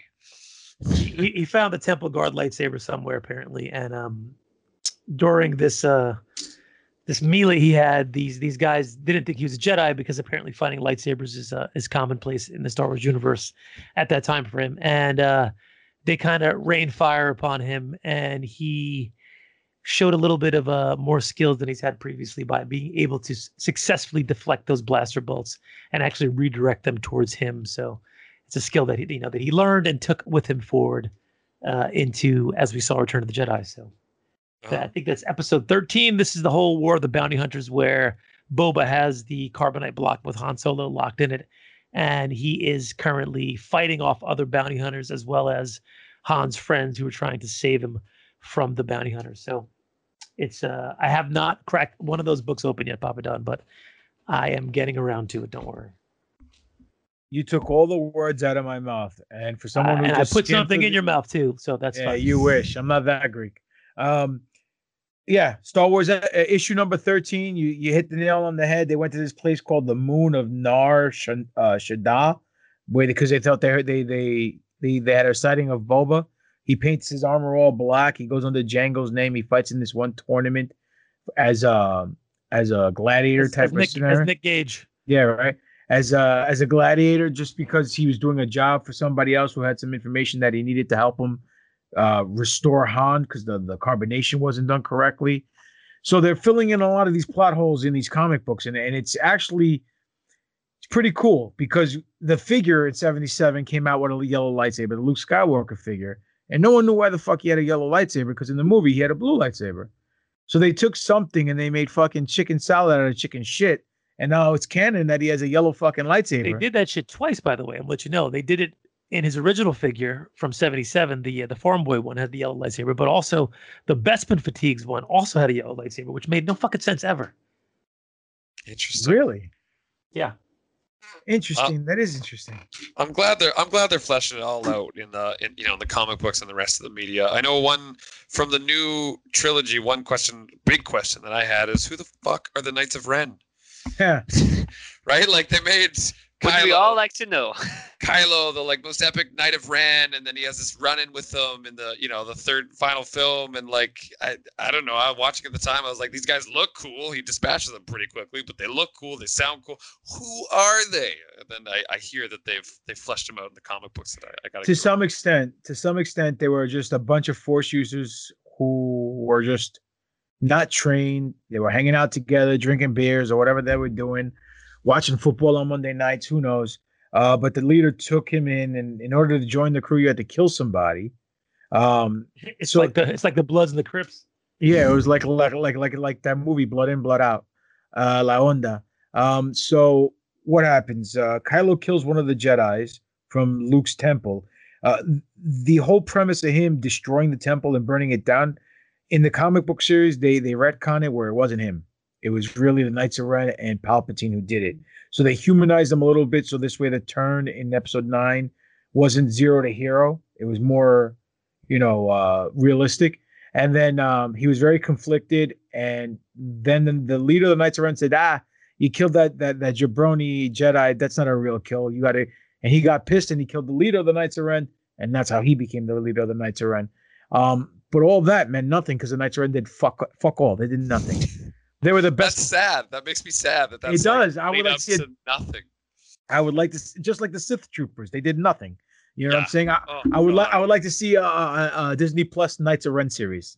You know what I'm saying? That explore, explore them. I mean, people thought in the books that came out after, uh, or right before Episode Seven, it was Charles Wendig's aftermath. There was a group called the Disciples of, uh, the the acolytes, I think it was called. And they were collecting Acolytes So- of the Beyond. Oh, I'm sorry, Acolytes of the Beyond. There we go.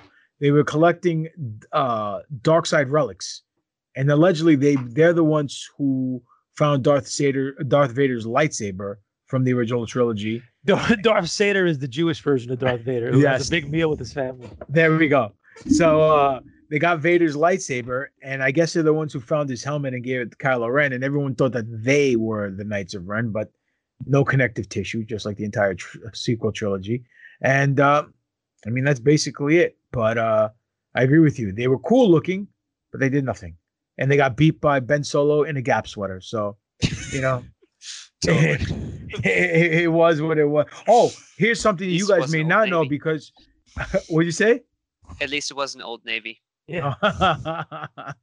but um they retcon the retcon for Snoke because now Snoke, uh, I mean, originally Snoke from Episode Seven was said to be someone who saw the rise and fall of the Empire. At least that's what it says in the visual dictionary, and I think he mentioned that in the in the movie. I don't recall if that if he said that himself, but then they say he's a Strandcast, which was a clone. Uh, then they make him a Strandcast that was manipulated by Palpatine, but he allegedly has free will, so he's not your typical clone. And now they're saying in the comic books, because Vader made his way to Exegol in the comic books to challenge Palpatine, and he got his ass kicked by Palpatine. That's why they kind of make it why he won't turn uh, back to the light when he finds out Luke in, in Revenge of the, I mean, sorry, Return of the Jedi.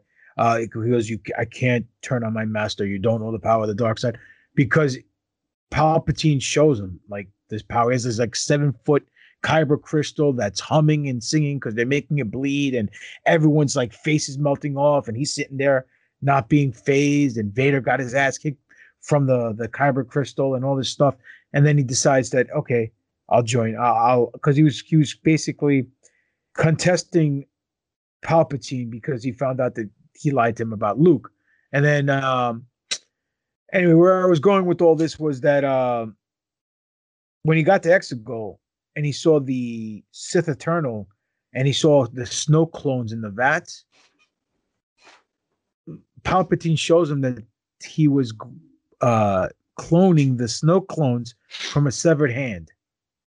Right. And and everyone's saying that it's Luke's severed hand. So now they're saying that all these clones that are encompassing DNA from Palpatine have some Skywalker DNA within it as well, because that's Skywalker's hand. So Rey technically is a Skywalker, even though she's, you know, they didn't mention it in the film. So now they're retconning another retcon. So and and, and, and, that's how you keep the threat of incest throughout the Star Wars trilogy too. So. yeah, definitely, I mean, definitely. So I mean, look, I don't know.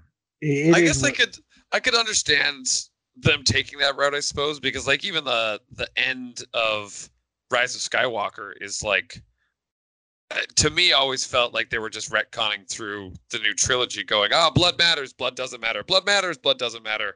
And she was a you know a palpatine they find out but she's an honorary skywalker kind of thing. So that what, what you're talking about i guess kind of makes sense to me from there from disney's perspective and maybe what they were trying to attack but just through like several more retcons they figured out you know finally what they were trying to say sure I'll buy it for a dollar, a Canadian dollar too. I mean, oh, I don't know. Cheap. That hurts. like fifty cents. You know, I mean, look when when this all came out, you know, I, I look, I like the Last Jedi. I thought it was a well done film. Does it talk well to Episode Seven? No. Is there certain beats in the movie that I don't like? Yeah. Um, after seeing great Star Wars being done, like Mandalorian, you go back, you watch, you're like, okay, I don't love it as much anymore. Now I like it. Um, the issue with me is not Luke being a curmudgeon on on on Ahch-To. It's the execution of him going from one side of the spectrum to the other, with 40 years of history and nothing being explained except one scene from three different point of views. I forgot what filming technique that's called, but um, it wasn't done very well, in my opinion, and that's where it gets lost in translation. And now I told Doc what they should have done, and we were talking about this because we did our own quote unquote booking if we were supposed to book the sequel trilogies. What would we do? When the hut got destroyed, very simple. Luke lost his daughter and his wife, and his heart was broken, and he shunned himself because he not only he lost his Jedi Order and all these people that depended on him, but he lost his daughter. But lo and behold, his daughter ended up being Rey, who was mind wiped or whatever, and he was closed off from the force, so he can never feel her. And then, boom, there you go. Now they're off already to the race. story. Already Yeah. a better You, story. you already would have made a better sequel trilogy than anyone So- involved in the actual sequel what trilogy. what you said is what you said is exactly the problem. They just the movies don't talk to each other. You know that was again. I don't I don't hate Disney. I don't um, hate that they tried to make a new Star Wars trilogy or tie it in with the OGs or anything like that. But but it's that's the clearest biggest problem is that none of the films talk to each other. They were like. Let's make a new one. Yeah, let's make it reminiscent of some of the older elements. Okay, great. That's awesome. Now let's move on to the next one. Just forget everything that happened there and just try and loosely tie it in with what we did and then it's like they repeated the process for the third film and it's like guys it's it's too far along the story for you to just try and continuously retcon things and introduce stuff without referencing what you had talked about earlier nothing talks to itself It's almost like they didn't think through any of that at all. Because they didn't. Yeah. and that's what what boggles my mind that one of the largest possibly the largest entertainment company in the world was sitting on the world's most valuable franchise and just did not care to come up with any plan whatsoever on how to make what could have been the most financially successful trilogy of all time like they just did not care and i i will never till the day i die I understand how that happened. It makes no sense on- in, on any scale. Well, I agree with you. Um, unfortunately, I've seen this happen before. I used to work for uh, Vitamin Water, the drink Um, they were bought up by Coca Cola for, for for very similar, I think, four billion dollars from Coke. Uh, they were the talk of the town at the time. They were the flavor of the month, right? That's why Coke paid so much for them. Then then what happened is Coke tried to implement their way of doing things into their into this brand they just bought, and it just became another drink on the shelf. And they cannibalized everything from within, trying to implement their set ways onto something that was fresh and new, and it lost its appeal. And and and I think stuff like that happens with big uh, companies like Coca-Cola and fucking Disney and this that because they think they're too big to fail. But obviously that's not that's not the case because I mean, granted, whether you love it or hate the sequel trilogy, you can't you cannot say that it started off with a bang making 2 billion and then ending with a lackluster ending and only making a little bit over a billion dollars. I mean, to me, that's that's just ass backwards uh booking. You know what I'm saying? It just it's going from sixth gear to first gear trying to drive stick shift. It just doesn't make any goddamn sense. But again, in Filoni and Favreau, we trust. That is this the lining, uh, the silver lining at the end of the tunnel. We have Boba Fett coming out in December. Everyone's clamoring for it. Um, there's talks that there's going to be more than one season of Boba Fett. I don't know if you guys are familiar. Uh, initially, everyone thought it was going to be a limited series, but production stickers came out recently and images where on the production stickers it says Boba Fett season one. So now everybody's running around saying there's going to be another season of Boba Fett, multiple seasons. Um, what do you guys think? You guys are in the business, so when you guys see production, you know, production merch come out and they say season one on it, is it because it's only one season or because they have multiple seasons that they're talking about down the pipeline?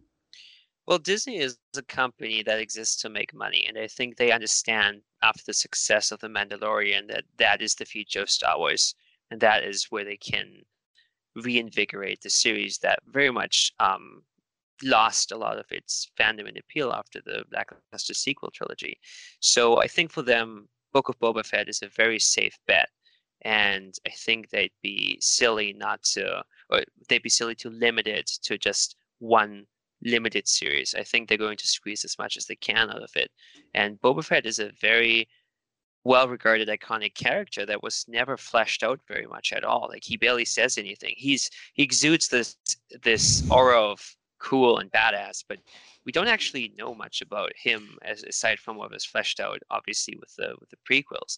Um, but I, I more think than, they're going to... more than Bossk, who got one tongue flick and became a beloved Yeah. character of all time. But uh, But yeah, I, I think it's a safe bet that they're going to try and keep that series going for as long as possible. Same with The Sometimes all it takes is one tongue flick to get popular, guys. Yeah. That's that Well, sounds Doc, like sage wisdom. yes, yes, Doc. I know you, myself, we're very big fans of Boba Fett. Did this tickle your fancy? Did this make? Did this?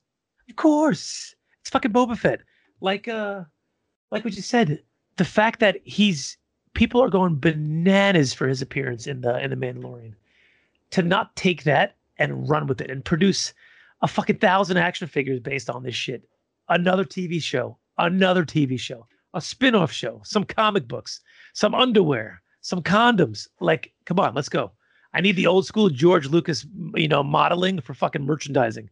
Bring all that shit out there because I'm ready to buy it merchandising, merchandising, merchandising. That's where the money's at, baby. Uh, so uh, you know, uh, uh, besides the whole seasons, multiple seasons of Boba Fett, there are rumors afoot that Tim Olyphant, the man with the finest set of hair in Hollywood, uh, is going to be in Book of Boba Fett. And the reason why people are speculating is because he recently did an interview, and on the interview, uh, he has the same look he did as Cobb Vanth, the hair, the beard, and people are starting to put one and one together. They're saying Cobb Vanth's on Tatooine. He's the the, the sheriff of uh, what is it, Mos Uh, what's his name? Pelgo, Mos- Pe- Pego? Pel- yeah, Mos Pelgo. Boba Fett just came back to Tatooine. Their paths are definitely going to cross. They're not filming Mandalorian season three right now, so why is he in hair and and and beard mode like he had when he was Cobb Vanth. So people are starting to put the breadcrumbs together. Uh, Do you guys think he's going to be in Book of Boba Fett? Do you guys even care? Oh, I mean, I loved seeing him in uh, uh, Mando, and uh, I would not be surprised if they brought him over into another series. Like, it makes a ton of sense, especially how you know, end of was it Mando season two has the teaser for Book of Boba. Like, they've already kind of begun the crossover aspects of it, so makes a ton of sense in my opinion that they they would draw different characters in there and just continue kind of building the spider web of Disney canon. What about you, Marco? What's your take on this? Would you like to see more more of the fantastic hair known as Olyphant? I love me some fantastic hair, so yeah, and very much what what Andy said. I think it was a really cool character, and it would be really cool to see him in the Book of Boba Fett as well. All right. Well, here's a million dollar question: Who has a better set of hair, George Lucas or Olyphant? That is a million dollar question. Um, Would I irk the fandom if I said Olyphant? I I have to agree with Andy. I, I think That was- That was hair made to be on screen. Yeah. Right. Yeah. That was that was designed for it. Very true. Very true. Now we know Rangers got canceled. We know that all of these shows that are coming out, Ahsoka, uh, allegedly Mandalorian season three. I still have uh, no information, but I have a feeling that it's gonna get canceled, in my opinion. But that's just me. Sorry, Mando is going, going to get canceled. That's what I feel. I feel that's what I feel. It's already was supposed to start pre-production and has been delayed um, for whatever reasons, unbeknownst to any of us. I just don't like what I'm what I what I'm hearing. I don't believe what I'm hearing, but who knows? Um, so anyway, they're saying the Mando season three, Ahsoka, allegedly, uh, I mean, uh, Boba Fett, Bo- Book of Boba, and it was supposed to be Rangers. All these shows were supposed to intertwine and lead to like a big crossover event on Disney Plus, almost like a uh, Endgame or a Crisis, Yeah, uh, like DC did. Crisis. You know what I'm saying?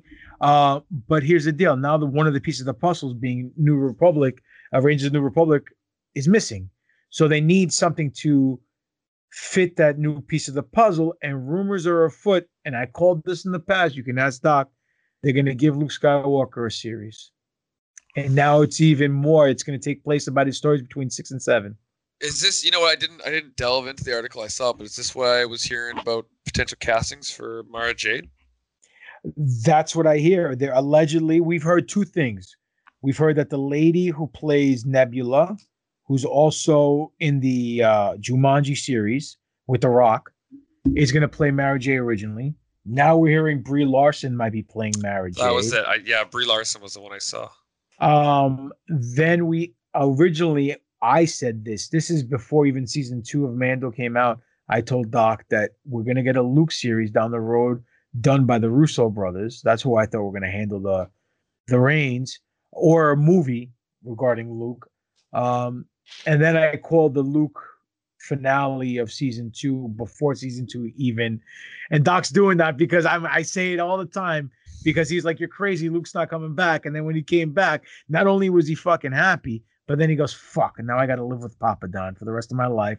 And he's gonna hold it over my head that he was right. And I and just just for shits and giggles, I do it anyway. But um people are saying that this is gonna happen, and allegedly they they're gonna use Mark Hamill with de aging technology, or they're gonna get Sebastian Stan to be Luke I've Skywalker. seen all the deep fakes. Oh my Cool. god. I'm gonna I'm gonna put my opinion out there. I don't know what your guys' opinion is yet, but I thought Sebastian Stan looked awesome Oh, as yeah. as young Mark Hamill as, as Luke. Like I just I was like, wow, how how It's is this not on. been Yeah. looked at and reviewed before? Like holy shit, gimme, gimme, gimme. But I, I in personal opinion on what you're saying, I, I think I think that's too risky. Honestly, I think they, I think in in trying to do new things and, and look at new avenues for the new trilogy and how abysmal that went for the fandom and, and for Disney's again optics, I think Dave Filoni and and Jon Favreau took a real chance at bringing Luke into the Mando for that perfect send off that everybody wanted, that everyone needed to kind of revitalize, you know, how Disney treated Luke and and I think at this point, I, think Jon Favreau in particular is too smart of a man to mess with again the optics that exist on Disney and Favreau and Filoni and how they treated Luke. I, I think they would they would open themselves up to so many potential issues because it's he's such a polarized character to the fandom and everybody has their version of what they think Luke is like and, and what he does outside of the films and the media. Um, that, that I would be so surprised if they if they were ballsy enough to expand on that uh, in in their own episodic. I gotta agree with that because if you if you look at what the least successful Star Wars film to date was, was Solo, which was again you know their attempt at, uh, at making a movie based on one of the most beloved characters and casting a new actor and looking at the origin story. So I think uh, it's definitely possible, but I think it's a pretty risky gamble for Disney to try that again, even if it's in a new um, format like like Disney Plus. Also, can we just quickly circle back to what you said, Papadan, about uh, Mandalorian season three maybe not happening? Um, You've blown you kind of glossed over that, and I was like, "What?" Um, That's just listen. I have good feelings about certain things. I'm and- not in that camp, by the way. Yeah, Okay, Doc's, yeah, I mean, Doc's I- disagreeing with me. I know it's far fetched. I Go on. hear you because they haven't announced a date either. But it would be insane to me. It would be utterly insane to me if Disney would cancel the flagship show that is single-handedly keeping Disney Plus afloat. Because no one is subscribing to Disney Plus for Falcon and the Winter Soldier. Not after three episodes. Like Mandalorian is their flagship show. They will not cancel it. It's not going to happen. I'm with you. Even I'm with though, you. I'm with you though agree logically. that they, they they concluded it really nicely after season two, and I honestly have no idea where they're going to take it with season three because they basically hmm. finished the Baby Yoda arc. But you know what? kill it. That's that's exactly what you're saying though. Is the thing that that leaves Papadon's assumption on the table is that we can very all. I think everybody can admit that they ended season two in such a good way. They wrapped it up that it could become, you know, the Bo-Katan story or like its own thing outside of the Mandalorian, and they just keep that as a, a nicely packaged piece of media. I'm basically just arguing this for my own sanity, and so I can, I can see. sleep I know tonight, you well enough. I can right? see that you're a Listen, little I- crushed after Marcus your- Already the fetal position is like, no, no. Listen, I I hope I'm wrong. I really do. I hope I'm wrong. I hope so too. but with with all the all the scenarios that are going down right now with the alleged civil war, quote unquote, between the Filoni Favreau camp and the storybook group with Pablo Hidalgo and Kathleen Kennedy, and the the fact that the High Republic is not doing very well in sales, and a lot of people are upset with the High Republic because it's more virtual signaling and identity politics as opposed to a good story. Because to me, they had the fundamentals to do a fucking kick-ass story. Um, and from what I understand, the books started off very well, but then they started doing the, you know, talking about sex and in, in, Star Wars and all this, that, and the other, and you're like, why? And then people just had enough, uh, where they're getting ratioed on their videos and all their social media and all this stuff, and then everything that is good and dandy came from the Mandalorian, and they fired Gina Carano, and then Carl Weathers got quote unquote canceled for standing up for Gina Carano. Now, from what I understand, Pedro Pascal is getting a little canceled because he's standing up for Gal Gadot, I what she said this. about Israel. Yeah. So people are turning, and I don't know what political side of the fence you guys are on, but I, I Canada, everything's fine up there. Don't worry. oh yeah, right, yeah, Tr- very true. Trudeau Trudeau is doing a great job. Um, the rabid the rabid beavers we got to watch out for. Okay, there we go. That all. and, and, and the curling finals. It's just great. I've had a Um, couple of rabid beavers, by the way. Not fun. I'm still paying one of them. but uh you know just all these all these little breadcrumbs that are just showing that there's issues now not more internal issues where things might just get delayed and at the end Favreau could just be like you know what fuck this i'm gonna go to warner brothers i'm gonna go here i'm getting offered all this i've heard he's gotten offered money uh, to do exactly what he's doing with disney right now for other production houses so again this could all be rumor, speculation, sexual Nintendos doesn't fucking matter. But at the end of the day, money talks. So who knows? Definitely, definitely, Who knows? definitely. I hope Who's I'm got wrong. the biggest coffers? Yeah, exactly. Who has the biggest offer, and can I do what I want to do artistically without being chastised? I mean, look, uh, I thought the documentary series for season one of Mandalorian, when they were all around the round table, was brilliant. But the fact that season two is only one episode long for the entire season, and they didn't even touch base about anything regarding Luke Skywalker, didn't sit well with me. I went that that was like a red flag that made me go, hmm. And I and my hmm, my little uh, joke on the show, and it, it may be it might be true. I have no information about it. I think Kathleen Kennedy had a crush on Mark Hamill in the 70s. Mark Hamill paid her no mind. Then she got into power and she gave him the fucking cold shoulder in the sequel trilogy and made him, you know, and gave him the fucking shaft as an act of revenge. That's what I think. Because there's no way you take the face that runs the place, which is the heart and soul of Star Wars, and put him on the fucking back burner and do what you did and and not expect the fucking fan base to be totally devastated and upset. You know what I'm saying? It just doesn't make any common sense. There's no logic or reason to what was done. But that's just me speculating, you know, irresponsibly with that idea. But again, whatever. I think the term is subvert expectations. Yeah, it's but the but the to subvert expectations for the sake of just subverting expectations is irresponsible. You got to Yeah. do it this way. We saw the the season finale of of of season two of uh Mandalorian, and we had nothing but an entire female group come and kick ass. But guess what? They didn't kick ass because, hey, I'm a woman, hear me raw. They got in there and it was organic. It felt we were emotionally attached to every character and it was done right because the storyline was there and no one cared. But like you guys said, in the sequel trilogy, Mary Sue, she Yeah. started off perfect. She ended up perfect. There was no arc, there was no growth, there was no decline, no fall from grace, nothing. So, you know, just like that, like like that fucking scene from Endgame where all the girls decided to do their fucking pose and they have all the you know girl superheroes with Captain Marvel, and everyone's like, ah, this is just being a forced shot right now. Like, what the fuck?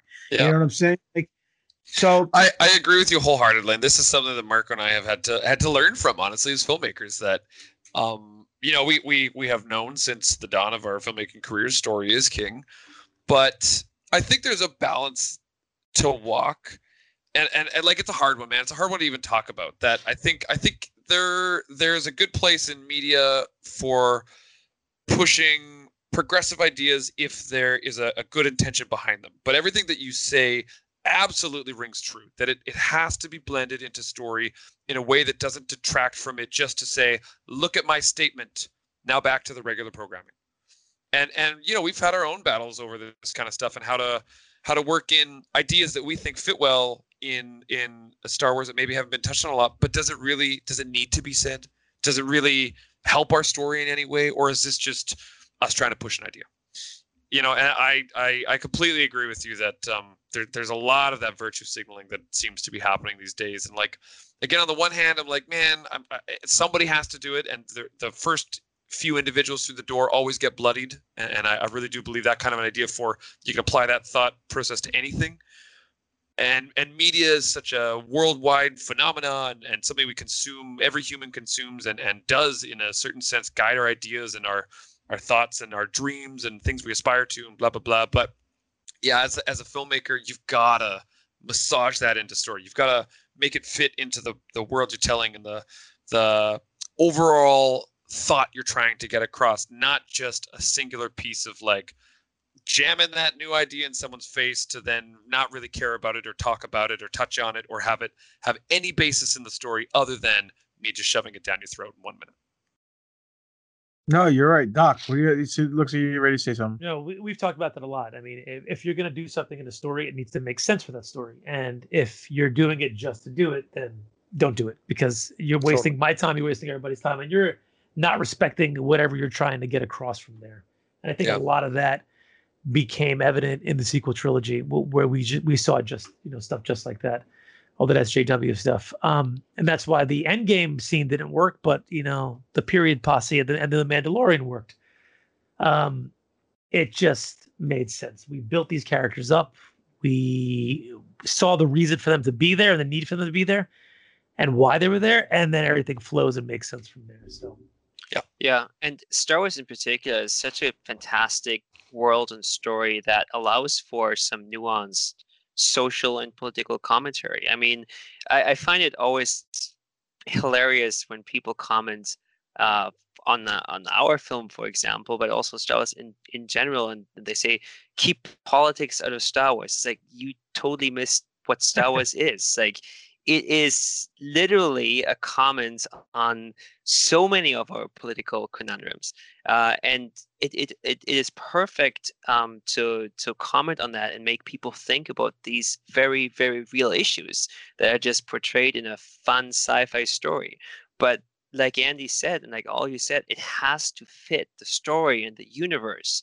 You can't just like put anything in there and just say, "Oh, it's Star Wars. I'm just using it for my agenda, whatever that that might be." It it is a very specific story that can be used to to insert specific commentary.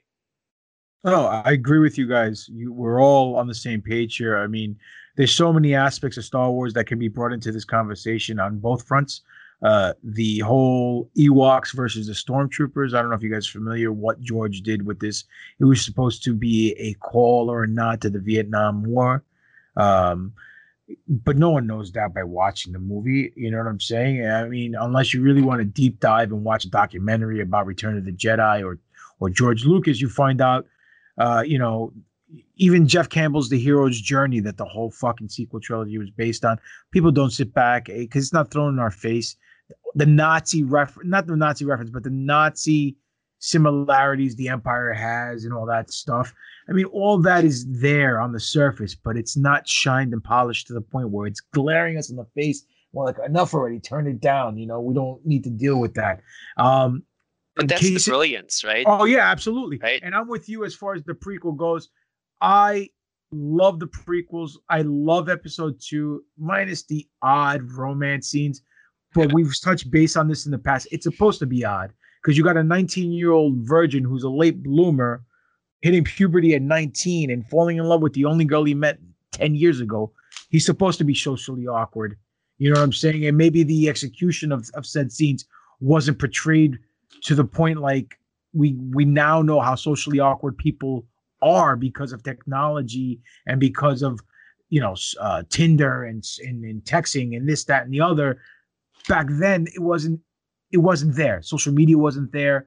People weren't socially awkward, or if people was socially awkward, they weren't looked as being socially awkward. They were just weird. You know what I'm saying? So maybe that ramification didn't wasn't executed perfectly as as George wanted it to. Maybe he was ahead of his time, whatever the case may be. But Jar Jar Binks sucked, so that just yep, kills it straight up. Uh, too much, too much, too much slapstick bullshit. Um, but uh, th- the whole premise of a guy manipulating an entire galaxy for his own personal gain, turning a democracy into a tyranny. Brilliant, brilliantly executed storyline, brilliant, fucking genius on George's part. Um, the that the would Jedi, never happen in real life, right? Yeah, right, right. right. no, no, no, no. You know, um, so but on the flip side, even with the forcing ideas, I mean, we we seen it in episode eight, you know, but even in Solo, I don't know, you guys are uh, fans of the movie. I love the fucking film.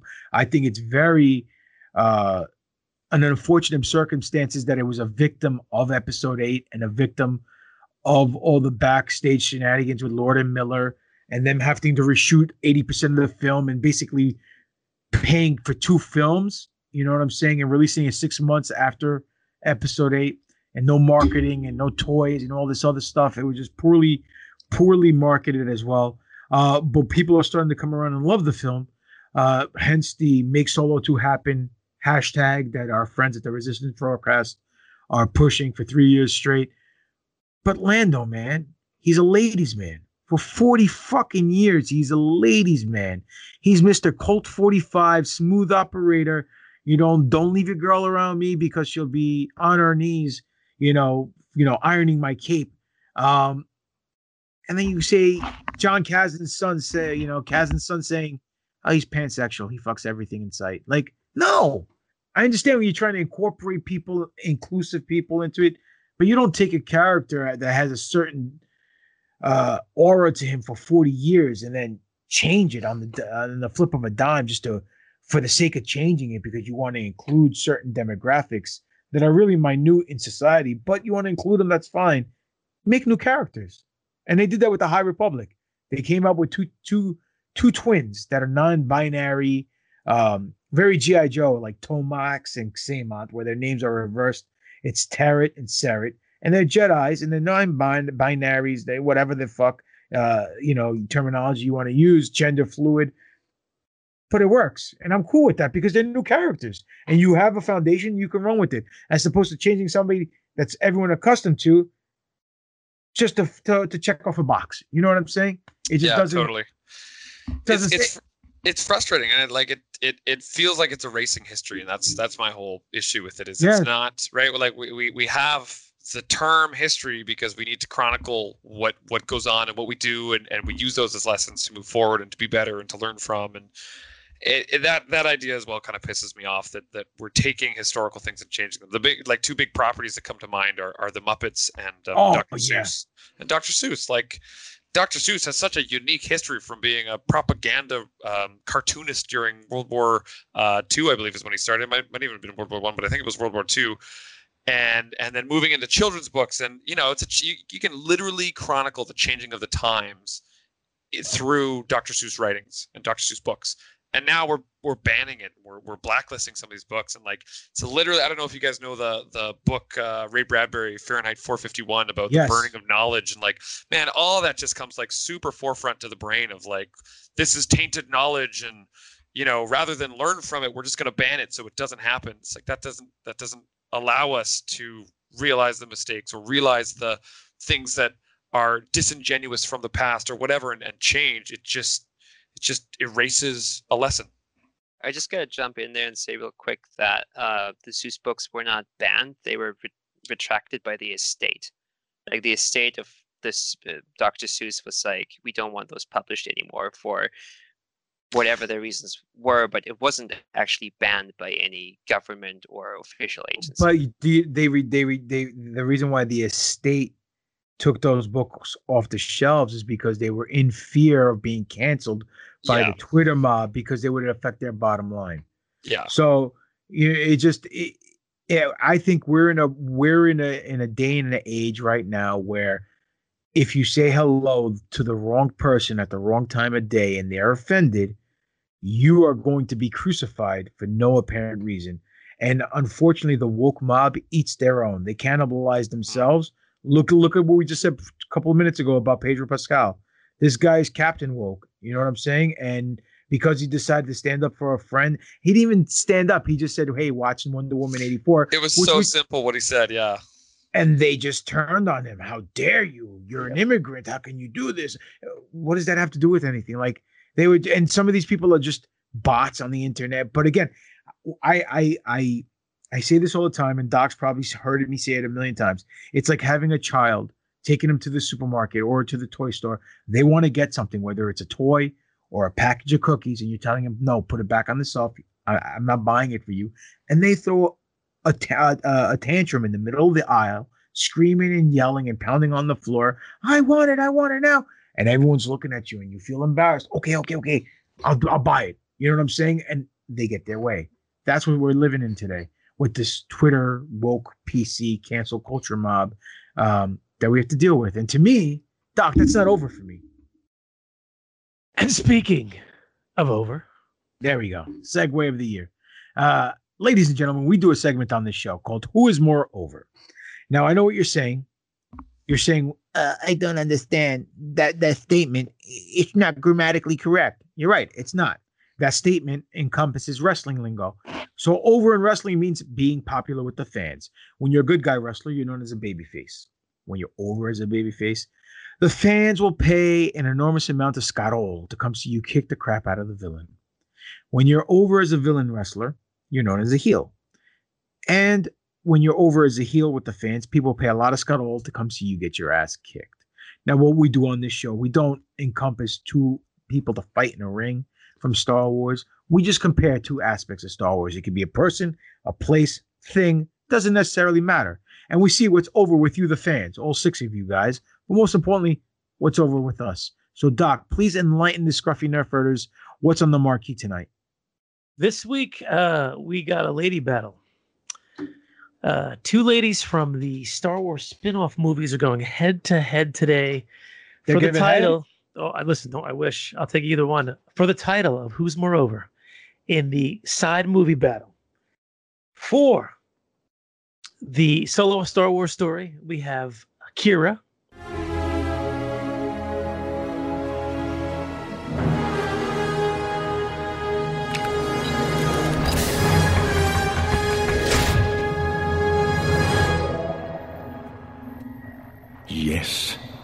Regret to inform you that Dryden Voss is dead.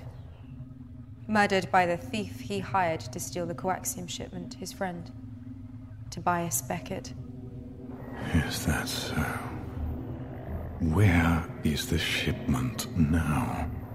Gone. Beckett took it, slaughtered the others. I alone survived. One man couldn't have done this alone. I wasn't there. But if I had been, perhaps I could have saved him.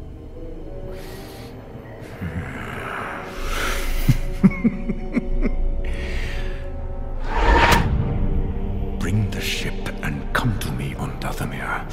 And you and I will then decide what to do about the traitor Beckett and his accomplices. I'm on my way. Qi'ra, you and I will be working much more closely from now on.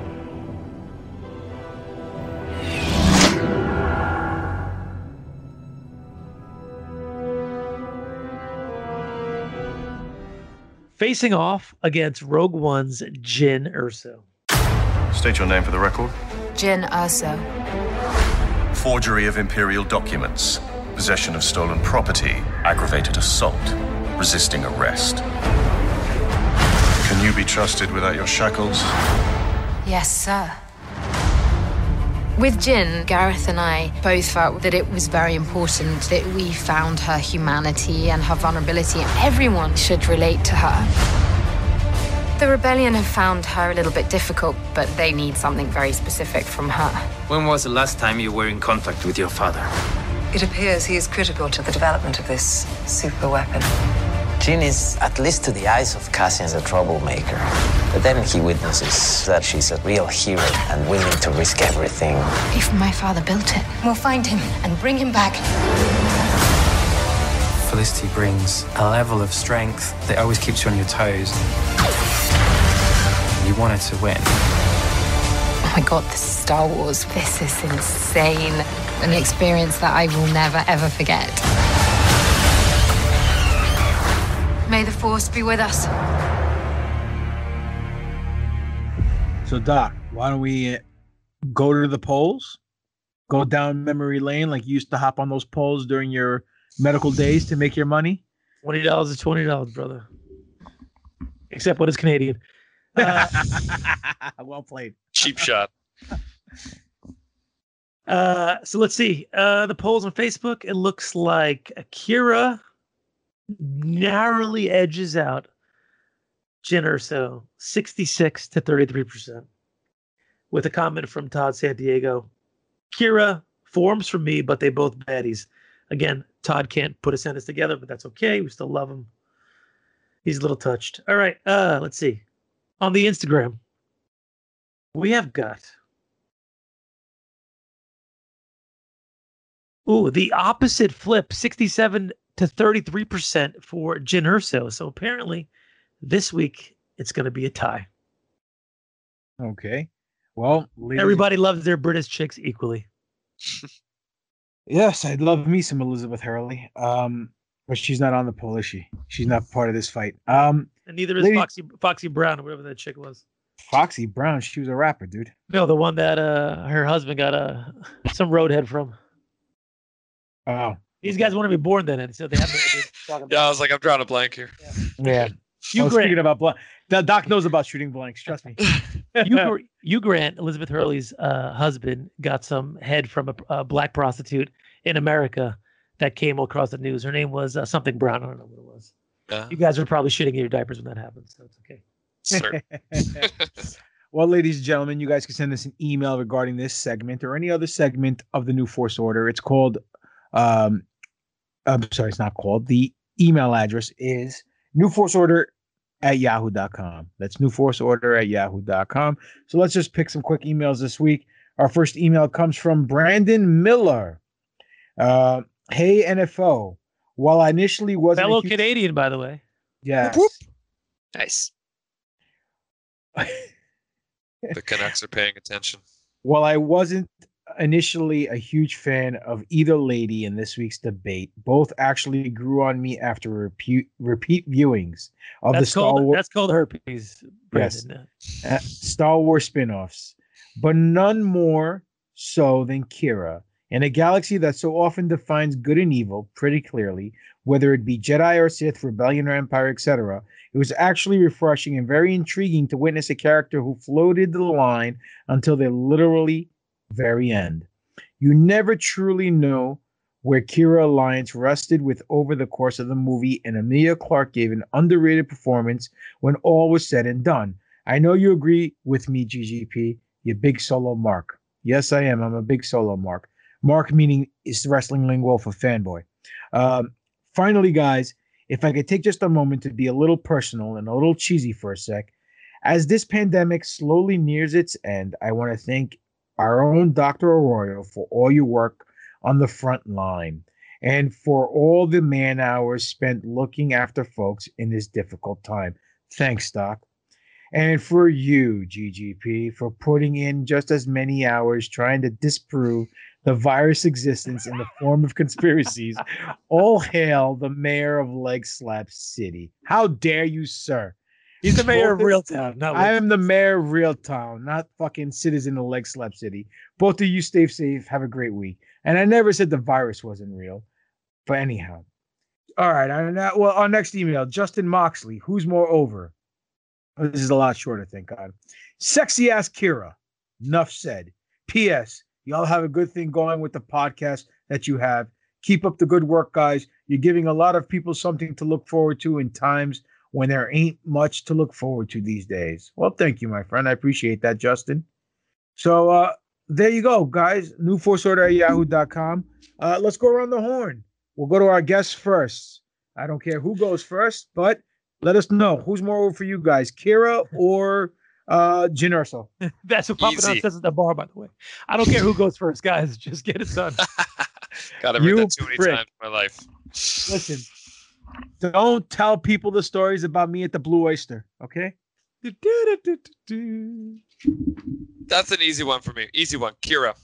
Uh, definitely Qi'ra. And Jyn Erso, she just she just floats along in her story, and it, it's something Marco and I and some of our other friends have talked about a, a number of times. It kind of why I don't like. I, I think uh, Marco and I can both agree on this. We don't like the first half of of uh, Rogue One. Is that Jyn just literally they're just like go do this, go do that, go go be this thing, go over there, and she just does it and then and then it sort of evolves into her being her story and like yes she's put in situations of gravity but not really ever her choice she, she's just sort of like ushered along Qi'ra is very much her own woman and, and does her own thing and i, I like your one uh, viewer's email there and, and his comments about like never really getting to understand her allegiances and, and she's just such a deceptive player i think she was way way cooler so I, I gotta go with my girl Qi'ra I mean, I agree with everything that Andy just said, but I'll go with Jyn Erso just because I think Felicity Jones is hella hot.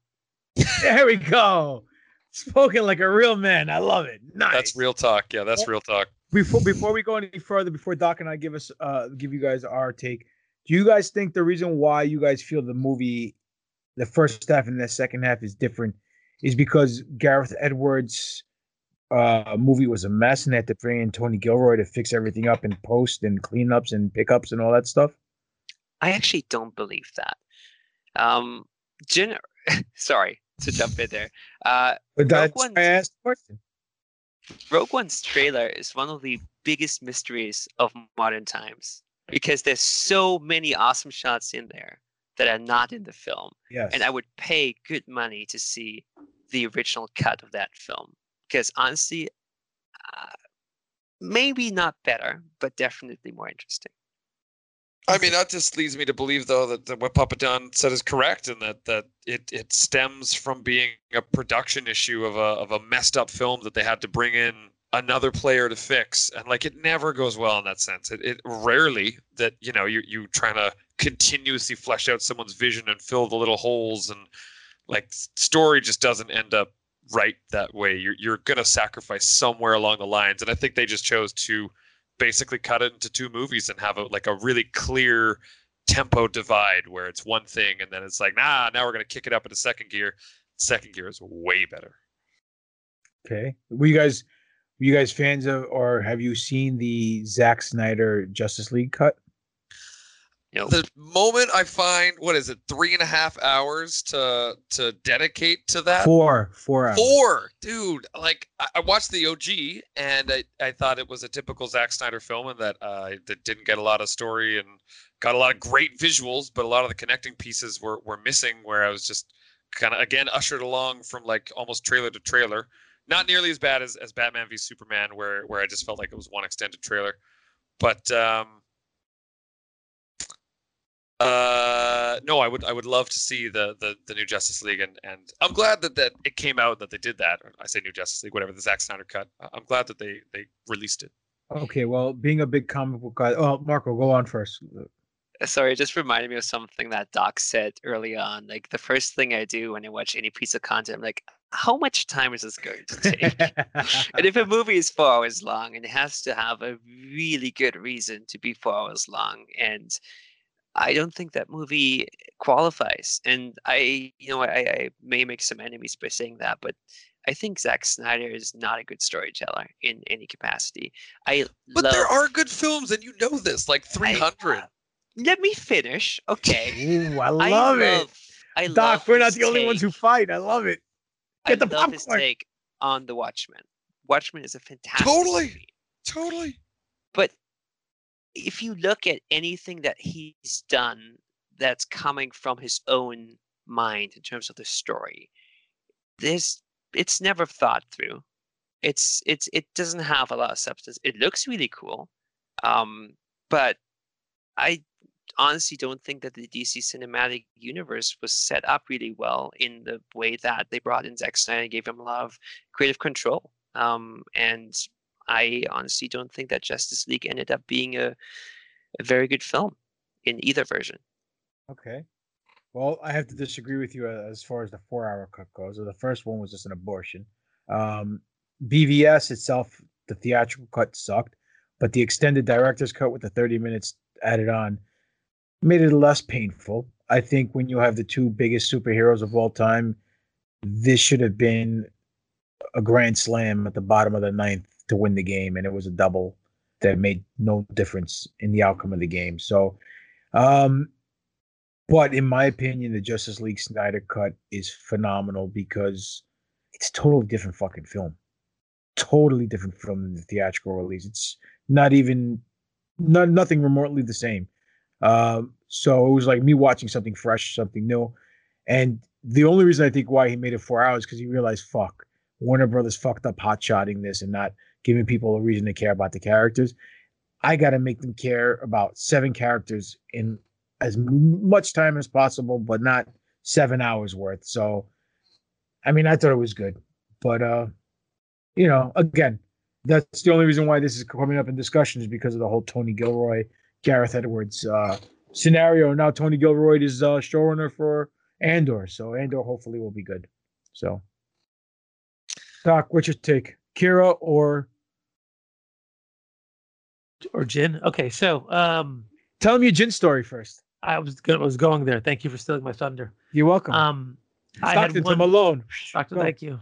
I had one tickets for Sirius XM Radio. We're doing a town hall with Diego Luna and uh, Felicity Jones, where basically we get to sit down with them. It was about forty of us um, in the fishbowl at Sirius and hear them being interviewed for a radio interview, and then get to ask them questions, which was awesome. Um, small little audience for right before the movie came out, so we didn't even get to see the movie, and they couldn't really divulge too many spoilers with it. So it would have been better if they would have showed us the screening and then did the Q and A, but they did not. Um, and uh, at the end, we got to take photos with Diego Luna and uh, Felicity Jones, and my wife was with me, and Papa Don was on deck to be the the person if my wife couldn't go. I'm his but she- side bitch. Yes, he's my side bitch. But uh, but the wife was the was the primary bitch, so she went. And um, as we're taking the photos, uh, you know, we're both wearing our Star Wars gear. I'm completely head to toe like a fucking idiot, and my wife stands next to Diego Luna, and he promptly throws like his arm around her, and Felicity Jones standing next to me, and I go to do this, and she gives me one of these. she gives oh, me boy. the side slide, and on the photo you can see her like this and they're like next, and they move everybody along. So I'm kind of like with the hover hand, as she completely fucking disses me. So fuck that bitch, fuck her movie, fuck her side hand. I'm going Qi'ra all the way on this one because I want to be the, the I want to be the father of dragons. Oh, nice. Uh, I'm gonna go with Qi'ra as well. Um, Jyn was okay. Uh, I mean, I love Rogue One. I think it's the best Star Wars movie that they've came out with in uh, the Disney era. Um, not the best Star Wars content in Disney era, but it's definitely the best Star Wars movie. Uh, Solo being a close second. Um, but Qi'ra, I liked Qi'ra. I think Emilia Clarke did a great job. And I kind of like the fact that, uh, like Brandon said in the email, we didn't know where she stood. Was she going to go with Han? Was she going to screw over Han? Um, and then we find out that she has no choice and she has to go, you know, meet up with Maul and hopefully not get fucking sliced and diced by uh by uh this the by uh Darth Maul. So whatever. Um I think she did great. She looked great. Um so I'm gonna go with Qi'ra. So that's that. Well, ladies and gentlemen. Yeah, yeah, there we go. Three to one. Pop, pop, pop, pop. You're forgetting. Oh, I forgot Spiro. Spiro, all the way from Mexico. Uh, I hope you're done, uh, you know, banging those Twi'leks and can give us a couple of minutes of your time. Please let us know who do you think is more over, Qi'ra or Jyn Erso? All right, who's more over? Let's see. One side you got Jane Erso, the other side you got Qi'ra. Um, Erso's cool character. I liked her story. I liked her attitude. You know, she didn't give a fuck about anything. You know, she did what she did best. She rebelled. you know, um, but Qi'ra, man, Ki- Qi'ra's that girl that that every sucker falls in love with, man. You know, she's the kind of girl that makes even the hardest of men fucking just just blindly fall in love with her, man. She's she's a type that she'll fucking man, she'll rip your heart right right from out of your fucking chest, man. Um I liked her story better than fucking Erso's. I definitely want to see more. At, at the end of both films, you know, I definitely was more interested in seeing Qi'ra's fucking, you know, where where she went next and shit, man. You know, she was working with or for Maul, knowing Maul, she was working for him. So I gotta say, man, Qi'ra is more over with me, guys. Very well, Spiro. Uh, again, the man is a myth and a legend over there on fucking Exegol with the rest of the Sith uh, Eternal. Uh, but anyway, uh, you think do you think the women Sith Eternals are always eternally making sandwiches for him over there in Exegol? John?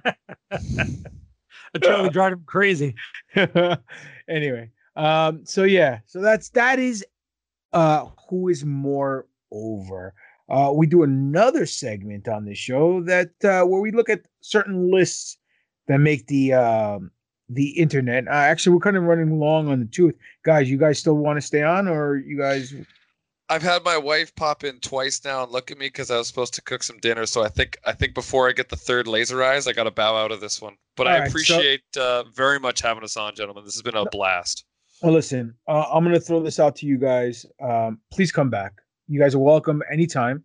Open invitation. Uh, you guys want to talk about the upcoming episodes before you drop the second episode? You want to come on the show, come promote it. That's more than. If you guys get tired talking to your wives, you guys want to talk shop with us about Star Wars, you're more than welcome to, man. You're friends of the show now, so Come on whenever you guys want. Just do us a favor before you guys sign off. Tell the people all your social media links where they can find everything, how they can help support uh, your your endeavor, and everything of that nature. So go ahead. Absolutely. Uh, so we got, you know, we got a great new landing page that helps actually uh, point everybody to the right direction of whatever social they want to check out. Uh, Bucketheads uh, dash series, Bucketheads dash series dot series.com. Uh, wicked new landing page where folks are working on, and, and you get all the links to every everywhere that you possibly want to go. And uh, if anybody is uh, a fan of Bucketheads or they want to check it out and, and support the series, we can only do this with the support of the fans. Uh, we run a Patreon, twinsunfilmfoundation.com. Uh, sorry, it's uh, patreon.com slash Twin Sun Film Foundation. I should learn how to say that one really well. Uh, so head on over there if you guys want to uh, support the film. Uh, our budget, like, literally consists solely off the donations we get from the fandom. And we do have awesome uh, rewards and goodies uh, there as well for all the, the patrons. Uh, some digital exclusives. We do goodie bags. Uh, and you get extra content behind the scenes. Right now, there's a preview up for chapter two, some some uh, like a really cool portion of it that we've already filmed and edited together, so you guys get some sneak peeks like that as well. Um, that's pretty much it. That landing page holds everything you'd ever want to go to. One more time, it's bucketheads-series.com. Go check that out, and you can go see uh, pretty much anything we've ever posted. What about your personal? You guys want to throw all your personal links out there? Anything? I'm Marco, personally you? s- I'm personally super boring, so the best thing you can go witness that I've ever made is Bucketheads. All right. what about you, Marco? Anything you want to share? Uh, I guess I could put my Instagram out there. Uh, it's uh, instagram.com forward slash uh, Marco Basso, or you know, like a normal person at Marco Basso. There you go. That's how Instagram works. And you can tell I'm very active there. Very, very active. Lots of cool stuff. well, listen, guys. Again, thank you for coming on. Um, we, uh, if we can help in any way, just let us know. Reach out. Um, if you guys ever want to book a Luke Skywalker, we're friends with Fluke Skywalker. I don't know if you're familiar with the cosplayer who looks just like Luke Skywalker. He was like hit of the town at Comic Con and all this stuff. The other, he was on the show. He's been on a couple times. We helped him raise money for uh, pinball game at uh, Ronald McDonald House in Ohio and all that stuff in Cincinnati. So if you guys need to use him in a film, or if you guys have any, I'm not without no spoilers being added. Um, let us know if we can help in any which way, form, shape, whatever. We're more than happy to help. You guys are doing the Lord's work, so thank you, man. Very cool. Appreciate that very much. Thanks, man. Definitely, man. And again, you guys come on whenever you guys want. You guys, you, you guys are tired of listening to your wives? Come on. You guys want to come promote? Come on. You're more than welcome to, man. Yeah, man, All this right? was a blast. Thank you so much for having us on. I, Yeah, I had a definitely, man. fantastic time. It's not often that we get to talk shop so bluntly and in such detail. Totally, yeah. Cool, brother. I, if you guys ever come to like New York Comic Con or anything like that, let us know. We'll meet Awesome. up, maybe grab a couple of drinks and have a Dude, party. have a good time. absolutely. As soon, as soon as I can cross the border, me and the wifey got to go back to, to visit the whole fam jam there anyway. So I'll, I'll definitely uh, shoot you guys a message. All right, man. Whatever you do, don't get Papa Don your three day pass because they'll fucking lose it. Fuck off. I was that happened once. I am sorry. one out of one time. One out of one time. That's fine. I'm batting Oh, a thousand, brother. Give me some credit. All right, guys. Well, listen, guys. Thank you for coming on, man. Have a good night, and I hope you uh, don't catch too much heat for the wife for talking shop about Star Wars or some guys from New York for too long. Nah, I'll, I'll, I'll just make her listen to it and realize how much fun we had. All He's right, getting, there we go. he's getting no parsecs. no parsecs tonight. hey. Oh my god. Let's hope right. that's not the case, gentlemen. Let's hope that's not the case. I hope not, brother. Use the Force. Use the Jedi mind trick. It works every time. It's not. All right, gentlemen. Thanks so much, guys. Definitely, guys. Be good. Take her easy. Cheers. Cheers. Cheers. All right, Doc. Uh, some more news, you guys.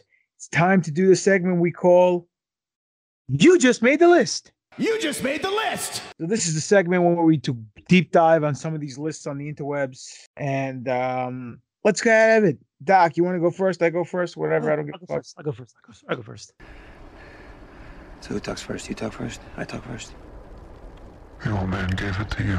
It's just very hard to understand you with all the Search him. apparatus. Star Wars Obi Wan Kenobi's five best friendships and his five best rivalries. Okay, number 10. Uh, his beard trimmer. No, I'm just joking. Uh, rivalry. Count Dooku. So, so clearly throughout the prequel trilogy, Dooku and Obi Wan Kenobi clashed heads a lot, so that makes him one of his rivals. Friendship, Luke Skywalker, despite the fact that they were only hanging out in the physical form for like 35 minutes, and then the big kibosh on uh, on on Ben Kenobi. Number eight, General Grievous. Hello there, General Kenobi. Clearly, that had to be on there. I mean, come on. Oh, dude, did you see that they're trying to? I'm sorry to cut you off, but did you see that Omega says hello there in the latest episode, and they try to tie it back where she might be force sensitive? Do you honestly think that that Filoni and Favreau would troll the fans intentionally like that, or do you honestly think they're hiding something in plain sight? They may be hiding something in plain sight. Um, they may be hiding the fact that Omega may be the- Omega? may be the first clone of Palpatine. How interesting would that be? Ooh. I don't think she's a clone of Jango at all. I don't know who she's a clone of, but I don't think she's a clone of Jango. How dope would it be if she's a clone of Palpatine? This is like, you know, the, the failed the, failed first experiment of them doing the Palpatine clones. And that's why she's force sensitive and so good at everything. All right, we're gonna see what happens. Anyway, moving on the list. Number seven, friendship, Commander Cody. Uh yeah, how'd that go for you, Obi-Wan Kenobi? Uh number nine, I guess prior to all that, you know, Order 66 shit. Rivalry, Cad Bane. So the two of these really uh, tussled a bunch in uh, Clone Wars, and uh, hopefully, potentially, we'll get to see that more in the Kenobi series.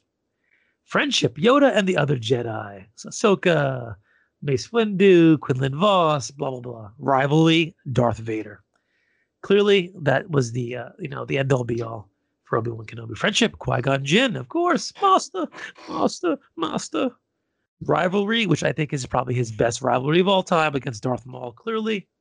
And then friendship, number one, Anakin Skywalker. So one guy was one guy was his friend and his enemy on the same uh, on the same level there. That actually was a pretty good list. Agreed. Uh, we've had some shit lists in the last couple of shows. Never want to actually... shit list. that was actually a pretty good list. Um, all right, uh, my turn. My turn. Uh, here we go. Uh, the tent. No, where was it? Where did it go? Oh shit. No, no, no, no, do, do, do, do, do, do. Oh, Star Wars, the best things every hero did in the OG original trilogy.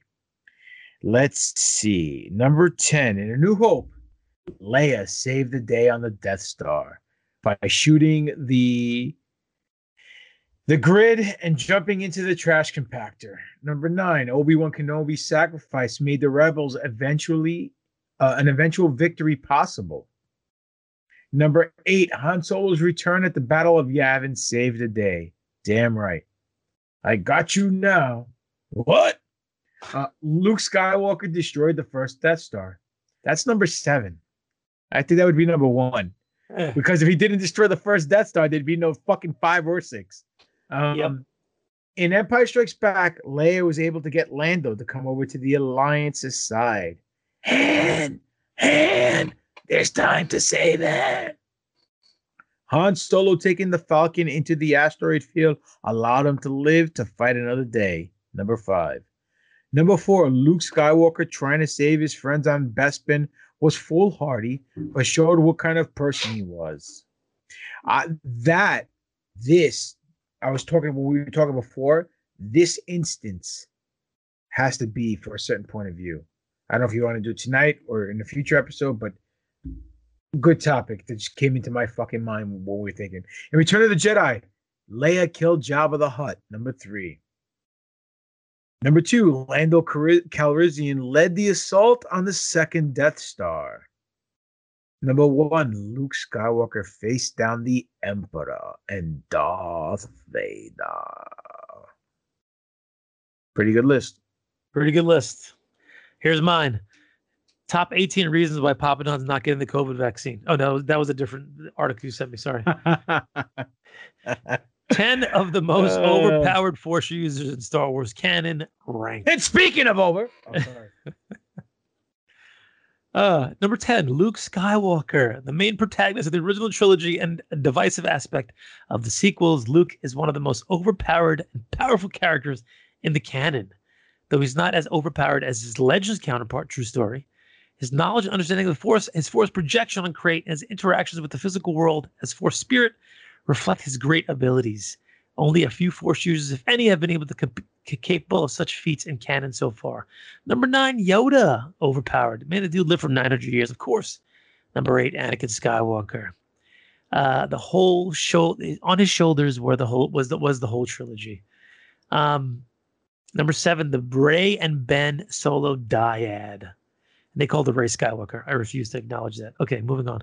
Number six, Supreme Leader Snoke. Uh, so a lot of speculation about Snoke, rather disappointing. Revi- uh, revealed to be an artificial creation of Palpatine. However, despite being this artificial creation, Snoke was a sentient being who could think independently. He was incredibly strong with the Force. He was not as powerful as the likes of Yoda or Luke, but was able to hold much power and wield the Force in such a powerful way that he could toss around the likes of Rey and Kylo. Number five, Darth Sidious. Number four, Bendu. Bendu uh, is someone from uh, who the fuck knows where. I don't know. Rebels. Rebels. Oh, that's right. That's, duh, I'm an idiot. Sorry. The he's one not, of the he's not the dark side or the light side. He's the one in the middle. He's the Yes. Bendu. He's the the, the Bendu. Um, number three, the son and the daughter, as well from Clone Wars. Now, talking about from the Mortis arc, that they are overpowered. Number two, the Force priestesses. One of the most crucial steps in Yoda's life came when he began to learn about the power of life after death, a journey that led him to the trials given to him by the Force priestesses. Rather than wielding the Force with abilities like everyone else does, the Force priestesses act as a representation of the connection between the living Force and the cosmic Force. Five beings residing on the wellspring of life, blah, blah, blah, blah, blah, manifesting the embodiments of serenity, confusion, joy, sadness, and anger. All of Yoda's favorite things. And number one is the Father. Uh, not the Father, Father, but the Father of the Force. Um, the patriarch of the family that resides on Mortis. Lived for eons, blah, blah, blah. Brought Anakin to Mortis. Um, so that is the uh, the list of most powerful Force users. Star Wars, the best things every hero did in the sequels. Should be a short list. oh, sorry.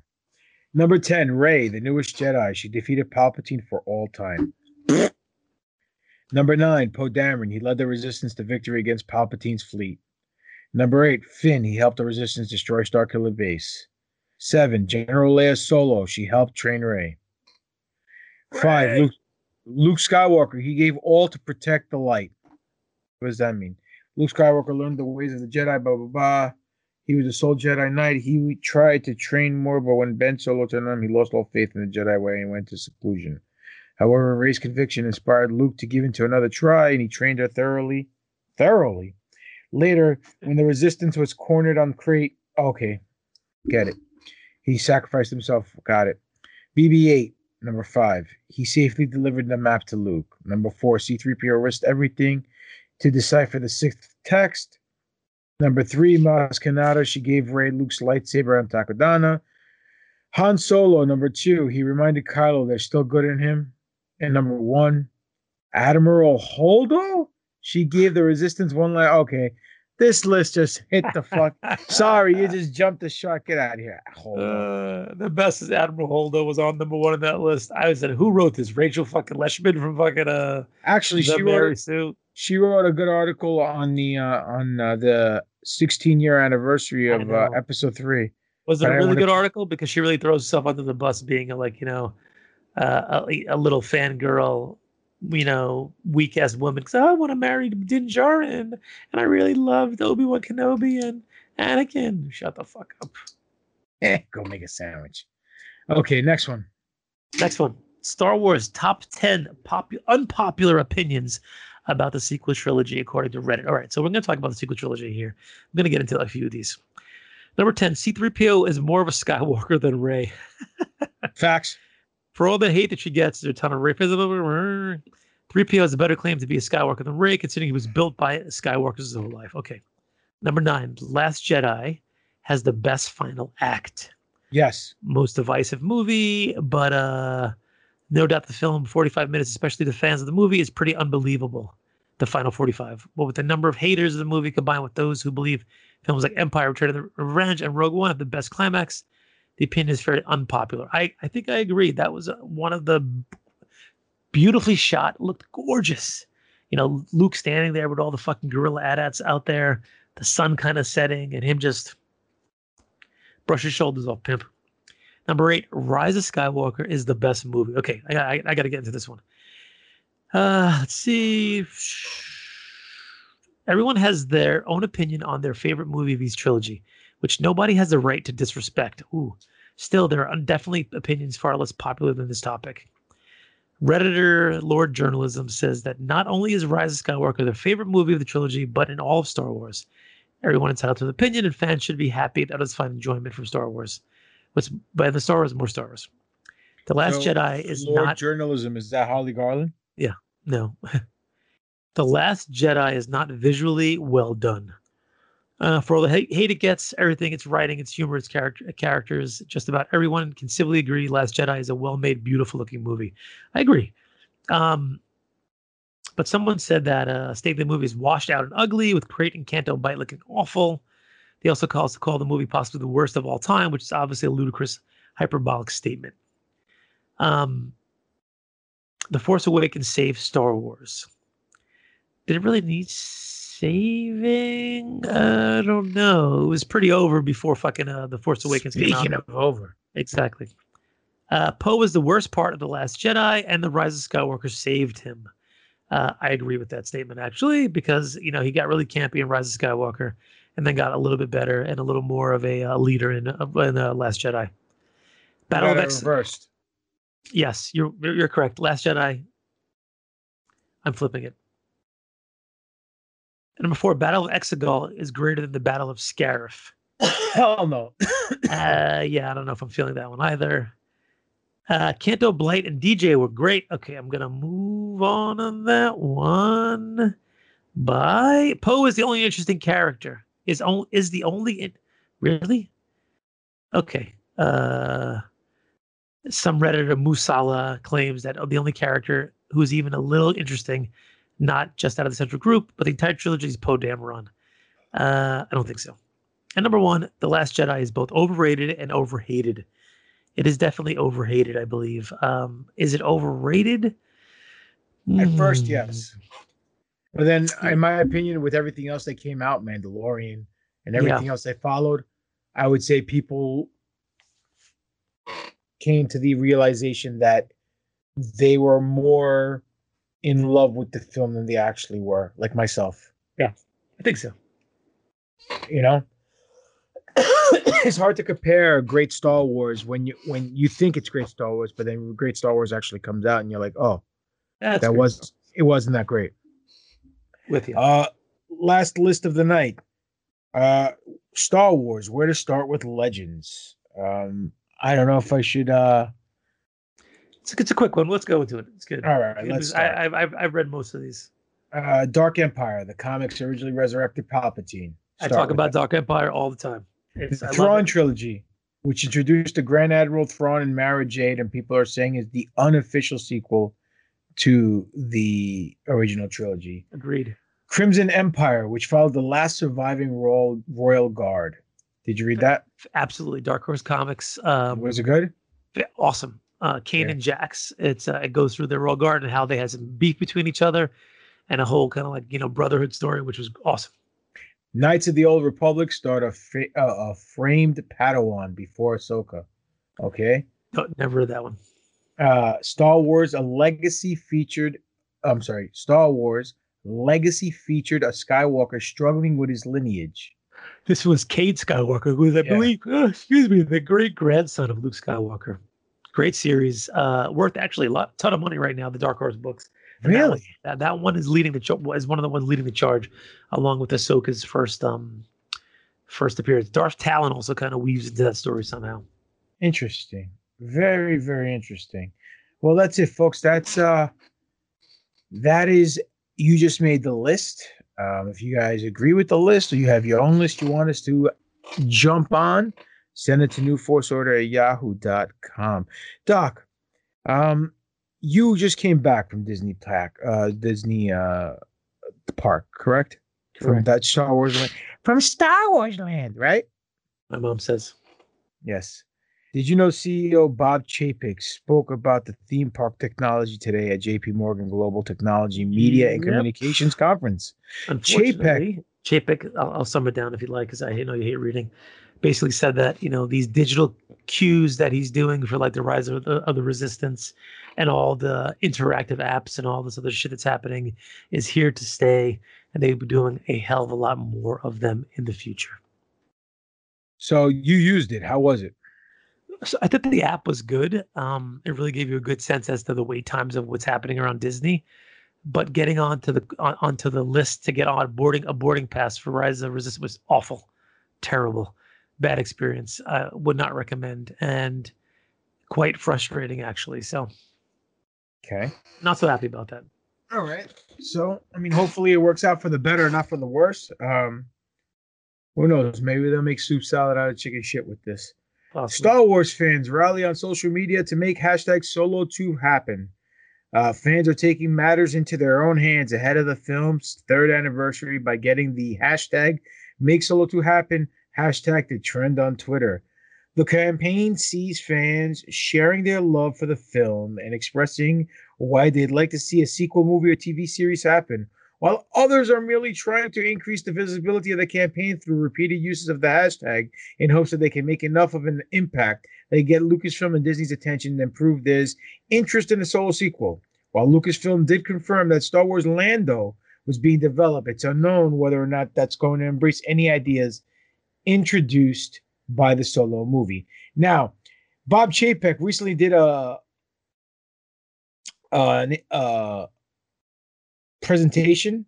I don't know to investors or whatever the case may be, and he by accident said there is a solo series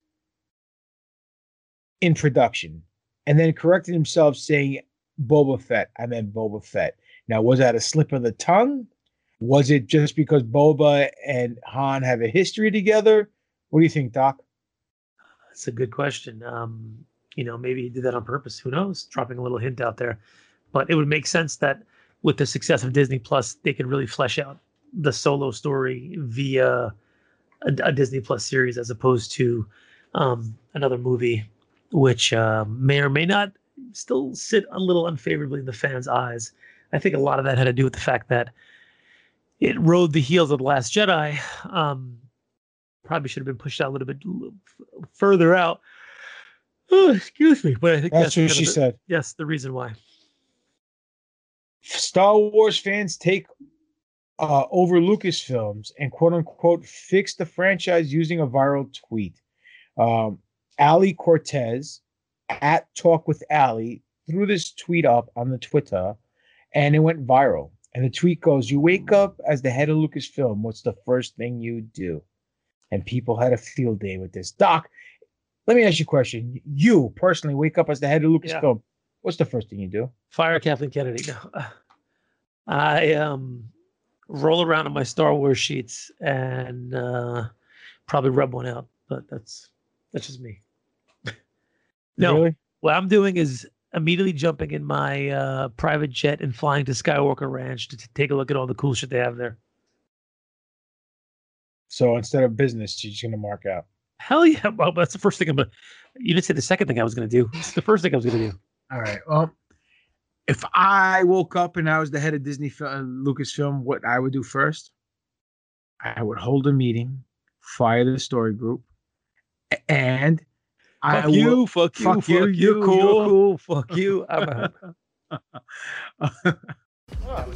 Scarface quit his job. Still waiting on that heifer, Julio. Fuck you, fuck you, fuck you. You're cool. And fuck you, I'm out. I would give all creative control to Favreau and Filoni, and I would make everything visual. Every story that came out of Marvel Comics, every story that the son of Dathomir from Dark Horse. That's canon. Everything would have visual representation via shorts, whether it's computer animation, 2D drawing, or mini series on Disney Plus. I would do stuff to for Vader. I would do stuff with the legacy characters that are over. And speaking, Speaking of over, over. and I would try to incorporate as much between six and seven that forms by proxy connective tissue to make the sequel trilogy better. Hell, I would even special edition the sequel trilogy and add and take away certain scenes and recanonize the sequel trilogy with the new special edition. I might even do that with this with the with the prequel trilogy uh, and change a couple things around to make it better. Uh, and and when doing so, it might cost a pretty penny, but I think it would definitely make everything great. And you know, it would be really cost would be cool if you could take the Clone Wars animated show and Yep. turn it, it turn every episode live action, Oh, that would be a lot of episodes. and that'd be a lot of Scott Hall. Yep. So that would probably be something I wouldn't do because it'd be a waste of money, but it would be something like a dream project come true. You know what I'm saying? You have to recast most of the uh, the, the the sequel trilogy. I mean, the prequel trilogy uh, characters Why? uh, because they look a little older than they did in the show now. It's okay, man. Fucking, you got the fucking gimmicks going. Uh, ILM, we're good to Love go. That, gimmick. You love that gimmick. Well, speaking of uh, prequel trilogies, you remember Commander Cody? Of course I do. Did you know he was gonna blow a comeback? And no, comeback is not one of the clone troopers. He was gonna he was gonna blow a comeback on Rebels. Did you hear this story? I did not hear the story. Okay, it's an old story, but it has resurfaced because of the Bad Batch. Filoni at one point did intend to bring Cody back into the fray in an episode of Rebels. As writer Henry Gilroy revealed at DragonCon in 2018, the storyline centered around Grand Admiral Thrawn figuring out that the crew of the Ghost, which was Hera and Kanan and Ezra and Sabine and uh, Chopper and uh, Zeb. Zeb, thank you, that they were working with the clones. Thrawn would have brought in Cody to help research and track those clones down. While it may have been interesting, if devastating, the concept to the concept to see Cody return to the franchise in a completely different light. The storyline was eventually scrapped as they felt it was too outside the current Rebels narrative focus. Um, this set up good framework for Crosshair on Bad Batch, now falling victim to his inhibitor chip and his turn from hero to villain, very similar to what Cody has done. But it also raises a new question: Could Cody possibly could Cody could Cody possibly show up in the future episode of the Bad Batch? What do you think, Doc? Well, we talked about this before about you know the people who we think we should be seeing in the show, and I think Cody would be perfect.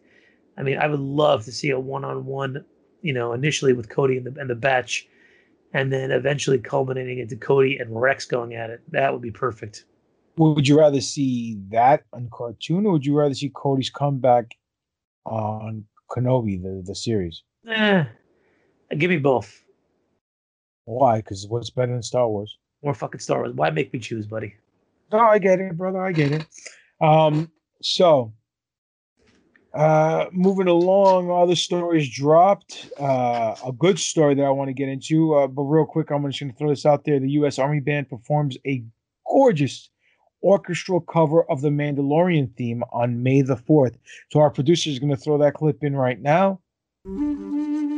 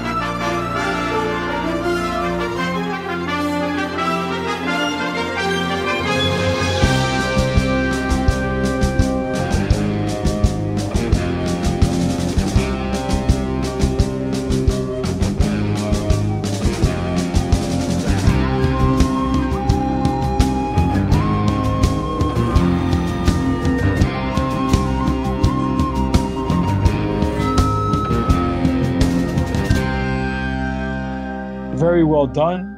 That Mandalorian theme is obviously over. And speaking of over, with me, uh, I think it sits alongside the other scores that we've seen in Star Wars from John Williams, even though he did not do the Mandalorian theme. Oh, a hundred percent. I mean, it's it's become in the last you know three four years, uh, the last two years, iconic.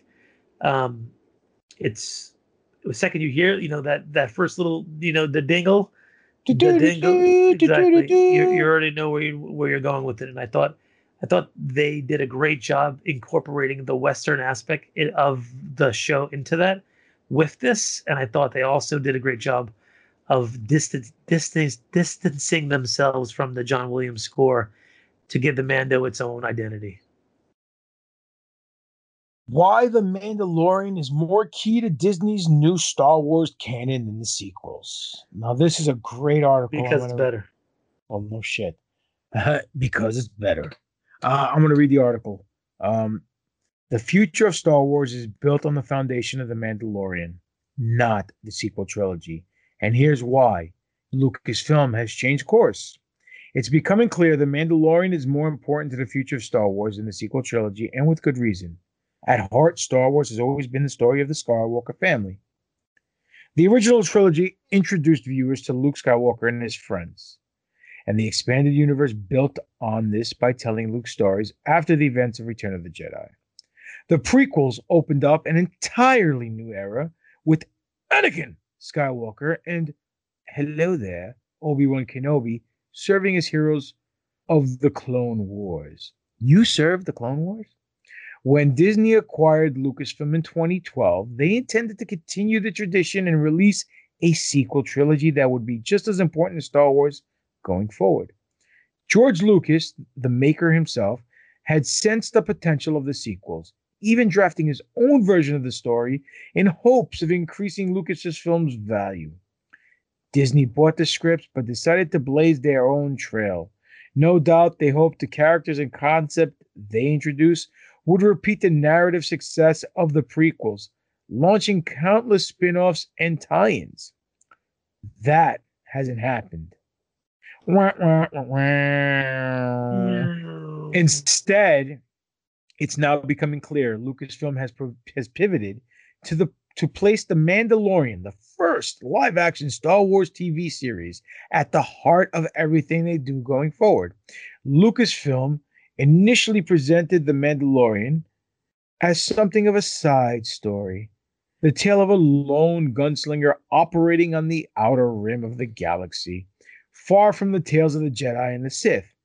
Luke Skywalker famously described Tatooine as the planet farthest from the galaxy's bright center. And that was precisely the kind of environment Din Djarin was most comfortable with. But it swiftly became clear the show was much more ambitious than that, with the bounty hunter's mission introducing him to Baby Yoda, now officially named Grogu. By the second season, Din Djarin was interacting with the likes of Boba Fett, Ahsoka Tano, and ultimately the man GGB called Luke Skywalker himself.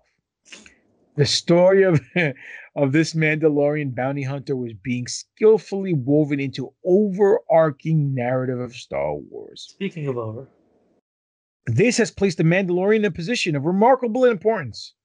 With so many ideas now spinning out of it, season two brought back Boba Fett, gave viewers a kick ass action scene featuring Boba they longed for. Since he was introduced in Empire Strikes Back, it then set him up for his own spin off series, The Book of Boba Fett. Rosario Dawson made her debut as live action Ahsoka, continuing her quest to hunt down Grand Admiral Thrawn, and she's getting her own spin off too. Thrawn appears to be positioned as Palpatine's successor, leader of the Imperial remnant still operating in the Outer Rim, meaning that the Galactic Civil War has never truly over. And speaking of over, Meanwhile, Lucas's film Dave Filoni is even exploring the history of characters introduced in The Mandalorian, with Fennec Shand appearing in The Bad Batch. It really does feel as though the future of Star Wars is being built on the foundation of The Mandalorian, not the sequel trilogy. There are principally two reasons Star Wars is increasingly focusing on The Mandalorian rather than the sequels. The first, sadly, is that the sequel trilogy can't be considered a success. They divided the fan base, and Lucasfilm, desperate and hurried attempt to fix things, led to unsatisfying climax, introducing ideas that sit uncomfortably with the canon and lore.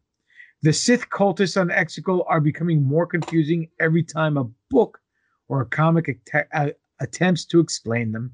Meanwhile, the actors themselves consider their story to be over and want to move on. And speaking of over, And that's particularly the case with John Boyega, who's been vocal in the criticism on how the franchise handled his character Finn and has no interest in returning to Star Wars. The sequels has wrapped up, and there's nothing new to really draw people in anyone. The Mandalorian has done what the sequel trilogy failed to do. Has introduced new characters, locations, and in doing so, it serves as a launchpad for countless new potential stories. What's more, everything seen in The Mandalorian builds so organically on what has been seen before. There's nothing so jarring as this as the sudden, still barely explained emergence of the First Order, or the revelation Palpatine has returned from the dead through means that only can be cleared courtesy of tie-ins. The Mandalorian has led to a resurgence in interest in Lucasfilm's older TV shows, driving increased demand for both Star Wars The Clone Wars, Star Wars Rebels, proving viewers continue to want and engage with Star Wars after watching the show's first two seasons. Star Wars has moved onto the small screen now, and The Mandalorian has become Lucas's flagship. Until now, the Disney era Star Wars has largely been defined by the OT, while Lucasfilm understanding this, these were the stories that were more popular and un- uncontroversial. They quietly fixed the prequel trilogy using tie-ins, and no doubt they'll attempt to do the same with the sequel era which will largely be forgotten by the film, which will largely, well, I'm sorry, which will be largely forgotten by the films and TV shows, while with while books and comics try to rehabilitate those films. In the meantime, though, we should expect to see the Mandalorian become increasingly important on Disney Plus. In particular, Fennec Shand's appearance in Star Wars: The Bad Batch should be seen as a hint of the kind of interconnected universe that is coming.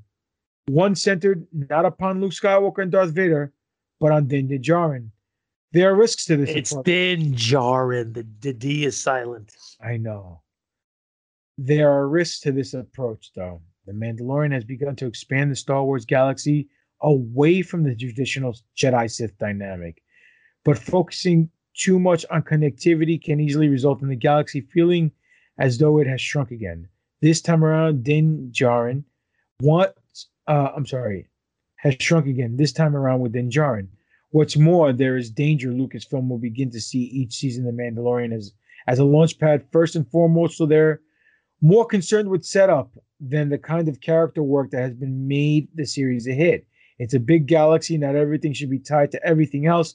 Meanwhile, Lucasfilm is becoming willing to change Star Wars canon, and while the that's understandable from a strategic and narrative viewpoint, such an approach carries its own risks. Sooner or later, uh, continuity problems will slip through that is too uh, egregious, and the overarching narrative will be damaged. The odds of such a mistake become even higher in the context of a pivot away from the sequel and towards the Mandalorian. It will be fascinating to see how Star Wars reshapes itself around the Mandalorian going forward. What do you think, Doc? That makes perfect sense. They have a hit on their hands, which they didn't expect to be so, you know, viralish and exploding-ish. Um, they their initial plan did not succeed. They are now pivoting and they are changing their you know their strategy, which is guess what? Good business practice. So uh, Disney is a good business. It's been around for a long time. It will be around for a long time, longer than you or I. So for them to do that, they need to make smart decisions and it seems like they currently are by making the Mando uh, where it needs to be. I was oddly enough, though, I was very uh, unimpressed with the amount of Mando merch and Mando representation that they had at Galaxy's Edge, which was basically not much. You know, you'd think they would hire some little midget run around in a Baby Yoda costume, but it wasn't, or some guy in a Mando costume. It wasn't. They're still kind of sitting firmly on that, you know, sequel trilogy and trying to uh, milk those characters, but they need to kind of like wake up and smell the coffee. I think this may be it. Gotcha. Star Wars Theories connects Jango and Boba Fett to Omega's force sensitivity tease. The article basically states that Jango and, and Boba may be force sensitive, which I think is horseshit and a reach within itself. But what do you think, Doc? I think it's exactly what you said, horseshit. I mean, the very loose ability for them to say this and try to connect it to the to what's happening in the Bad Batch was pretty awful. And uh, in my opinion, shitty article, not even worth mentioning. Next. Star Wars hints at the origins of Darth Vader's elite stormtrooper squad. This was a cool article. Uh, thanks to Star Wars The Bad Batch, it's possible that the origins of Darth Vader's elite Scar Squadron are being teased as the Empire rises. It's possible that the future elite squad of the stormtroopers dispatched by Vader during the Galactic Civil War may hold their origins during the events of the Bad Batch. Would Project Warmantle, Scar Squadron, you may ask, who are they? They are the first they are they were first featured in Marvel Comics, which means it's canon, unlike Revan, 2015 Star Wars flagship series from Jason Aaron and John Cassaday. During its first run set between New Hope and Empire Strikes Back, also known as Task Force 99, which is quite telling. The stormtroopers of Scar were highly specialized soldiers led by the lightsaber wielding Sergeant Kreel, who took the direct orders from Darth Vader himself. Other members of the squad include Arrow, who's engineering, Cav, who is close quarters combat, Mick, who is a slicer and a hacker, Misty, a lethal sniper, Sharp, explosives, and Zook, the heavy muscle guy. During the Galactic Civil War, they were instrumental in hunting down the rebels for the Empire, including Luke Skywalker. Given the squad's 99 designation combined with the unique skills and names, it's not hard to assume that the unit was largely inspired by Clone Forces 99 Bad Batch. Furthermore, the events of the Bad Batch Season 1 Episode 3 replacements may be hinting at Scar's very first iteration. In the episode, a squad of elite troopers was recruited by Vice Admiral Rampart to prove the value of the enlisted troopers over the value of the clones. If Crosshair if Crosshair's new squad of proto stormtroopers are indeed serving as originators for Scar Squad, it would certainly be a dynamic piece of connective tissue connecting the prequel and original Star Wars trilogies together in a pretty impressive way. So, Doc, I thought it was pretty cool. Um, and, and then you- I had and then I had some visions about this and like you know what what this could potentially mean and what could it do. Could you imagine if you know Vader captures and either kills or and or repurposes the Bad Batch into these soldiers as opposed to them you know being the uh, the crosshair gimmick that that is the guys he's training right now. I thought that was a cool aspect that could be touched upon like against their will fixes them so they could you know stay with the Empire. Your new empire.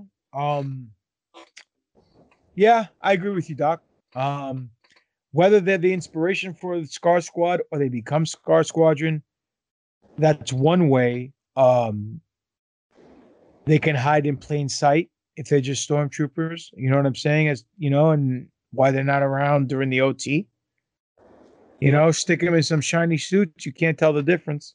Um, you remember who John Boyega is? I do. He reflects on bringing up Star Wars' race issues by saying, I want to discuss the elephant in the room. Uh, John Boyega spoke up on race in Star Wars in 2019, now reflects on his words in a new interview with NPR's Fresh Air guest interviewer Sam Sanders. Boyega reflects on the comments he made and the attention they received. And I quote, Oh shit. Where the fuck did it go? Sorry, guys. And, I go, sorry, Disney, could you please pay me? Yes. Um, and I quote, What I would say to Disney is do not bring out a black character. Market them to be much more important in the franchise than they are and have them pushed to the side. It's not good. I'll say it straight up, he told the magazine. Also, bemoaning the treatment of Kelly Marie Tran's Rose Tico. Um, I think I want to discuss the elephant in the room that is easily dismissed sometimes, easily seen as a selfish act, a way to put the attention on you, says Boyega, who most recently starred as a 1980s British police officer bent on changing the system in Steve McQueen's Small Axe anthology series. Boyega also elaborated on his issues with Star Wars. Quote, the characters are only as good as the moments that you give them when we talk about, you know, Captain America, aka Chris Evans, and him kind of force uh, facing off Thanos and his and his army, when you talk about these moments that are given to characters, it's only because these moments are written by somebody. These moments are put into are put in there on purpose to elevate characters. As you go along and all these issues pile on top. But yeah, explain. I just thought it was quite important to say something, so it's not an elephant in the room. And I think that the more con- conversations have even been bubbling over other actors now in different projects and franchises, things that need to be noticed as well. And it's a conversation worth having, to be honest. So, Doc, what do you think? I think, as usual, Johnny is backtracking over here. You know, he's explaining himself why he said certain specific things because he's seeing a lot of people uh, in the Star Wars universe get some franchises, get some TV shows, and he's like, "Yo, I want to get my piece of the pie," which I think makes sense because we should be fleshing out what Finn is and who Finn is. Um, so I'm glad you apologized, John. Let's uh, get you back into the fold and let's get some uh, uh, maybe a Finn one shot, a Finn four episode series, something. Okay. Uh, I could see that happening, and hopefully it does. I don't know. Uh, I would like to see Finn more explored more with uh, the Force.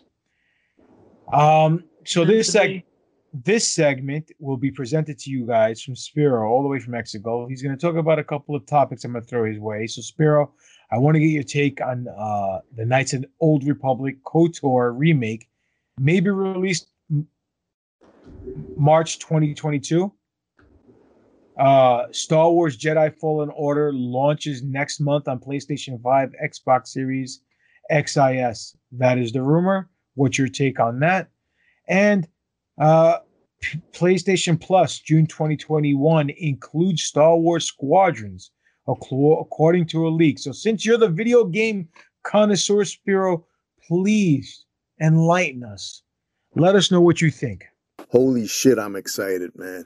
Holy shit, what a time to be a fucking gamer and a gamer who's a Star Wars fan and a gamer who's a Star Wars fan that's NFO for life. Yo, so now there's a fucking date, okay? There's a potential date. Now, now this makes it a little bit more official. I mean, you know, I, I wouldn't say it's a hundred percent because you know shit happens. Even if this is the fucking date that they themselves see this game coming out by, shit happens. You know, there's always delays. I mean, you know, anyways, but there's a date, so this makes it a little bit more real. And you know, gotta say, guys, you know, man, this if if you're a Star Wars fan, if you're a fucking gamer, and if you're an old Republic fan, especially someone that wants to see Revan come into the fold, you know, this should be giving you a fucking Woody. All right. Anyways, it's exciting news. Um, but I'm really, I'm really hungry for some more details. What are they gonna do here? What they need to do is they need to explore. I want them to go deeper into into Revan's backstory. You know, let's let's talk about the Mandalorian Wars. Let's talk about how he told the fucking Jedi Council that they're a, a bunch of fucking pussies and shit. Um, you know, also I wanna I wanna find out more about the fucking gameplay. Um, are they gonna do away with that whole turn-based system? I think they need to, man. This this needs to be a full-on action. Um, you know, it, it can have RPG elements. I think that RPG elements are awesome. You know, uh, leveling up, obtaining new, um, you know, abilities and all that shit's great. Um, fuck, dude, this is fucking awesome, man. I can't wait for this shit to come out. Um, hopefully, it's, a game that that'll be compatible with the cloud. So you know, on my lunch breaks, I could pull out my phone and my controller and, and I could play it and shit. Anyways, when this shit drops, there will be a fucking review done by yours truly. You know, maybe I'll I'll even upload some fucking gameplay footage and all that shit. Hey, what's up, guys? The producer here of the NFO podcast here, MSG, Matthew Shaffer Gage. Just wanted to chime in here really quick because Knights of the Old Republic is actually probably top five favorite game of all time. The series itself, obviously, KOTOR 2, and then we have the MMORPG that came out later online. But I was actually a fan of more of the strategic turn based style. So I just wanted to chime in here and actually kind of rebuff here with Spiro. I liked the fact that you kind of had to strategically set up what moves you were going to do in real time. As you were implementing each move, it would then play out and you could kind of formulate in a linear fashion which move you wanted to have your character implement next onto the enemy or vice versa. So kind of gave you that strategy of when you needed to throw in your health, when you needed to throw in a force power, when you needed to use a shot or your saber or whatever it was in the case of your uh, character's attributes. I appreciated the fact that you had that ability to kind of strategize. But hey, that's just my opinion. I'll let you get back now, Spiro, to breaking down the rest here of this Star Wars news. So as far as Jedi Fallen Order, you know what, man? I've already played it on the on the previous generation console on the Xbox One. I enjoyed it. I thought it was a way better game than everybody made it out to be. I think a lot of a, a lot of the bugs people didn't understand that you know, yes, there were bugs, but at the same time, some of the mechanics felt the way they did because Cal Kestis, you know, as you level them up, you know, the mechanics and the gameplay kind of got smoother and you know with the new abilities you were able to to do more. And every time you would you know earn a new ability you know it added to the replay value because you were able to go back to a previous planet and uh, access a portion that you couldn't do it the the other time around because you didn't have an ability that granted you the uh, opportunity to uh, ex- explore. But um, I mean, I'm not that excited. I'm curious to see like what new physics and mechanics will be incorporated for the next gen console, for the current gen console actually, because it's already here. I'm pretty sure you know that we'll see lighting improvements, uh, weather improvements, other things. You know, um, I'm sure it's going to look great. You know, I mean, I doubt that they're going to do anything special for it. I doubt that they're going to add any new missions to it, anything, you know. I mean, it would be cool if they would add a fucking ex- expansion to it or something or, you know, have some some some downloadable content like uh extra missions, extra story, you know, expand on the current story but you know, as you guys know, man, I'm you know the one you know I'm more excited about the the Knights of the Old Republic remake, and I'm more excited about what new games are coming out. You know, and like I said before, man, after seeing the first episode of Bad Batch, man, I think that the next Jedi Fallen Order game should focus on a young Caleb Dume. All right, so Star Wars Squadrons is coming to PS Plus. PS Plus I don't have a PlayStation, but it's pretty much the same thing as uh, you know, uh, Game Passes on the Xbox. It's like you know you pay a monthly fee and you and you get access to this pretty decent uh, size and you know of games, and the games are pretty good quality games too. You know, uh, on the Game Pass, you, you pretty much got every fucking Star Wars game that EA made since they added the EA Plus, I think it's called, or EA something. Anyways, they added all the EA games to fucking Game Pass on the Xbox.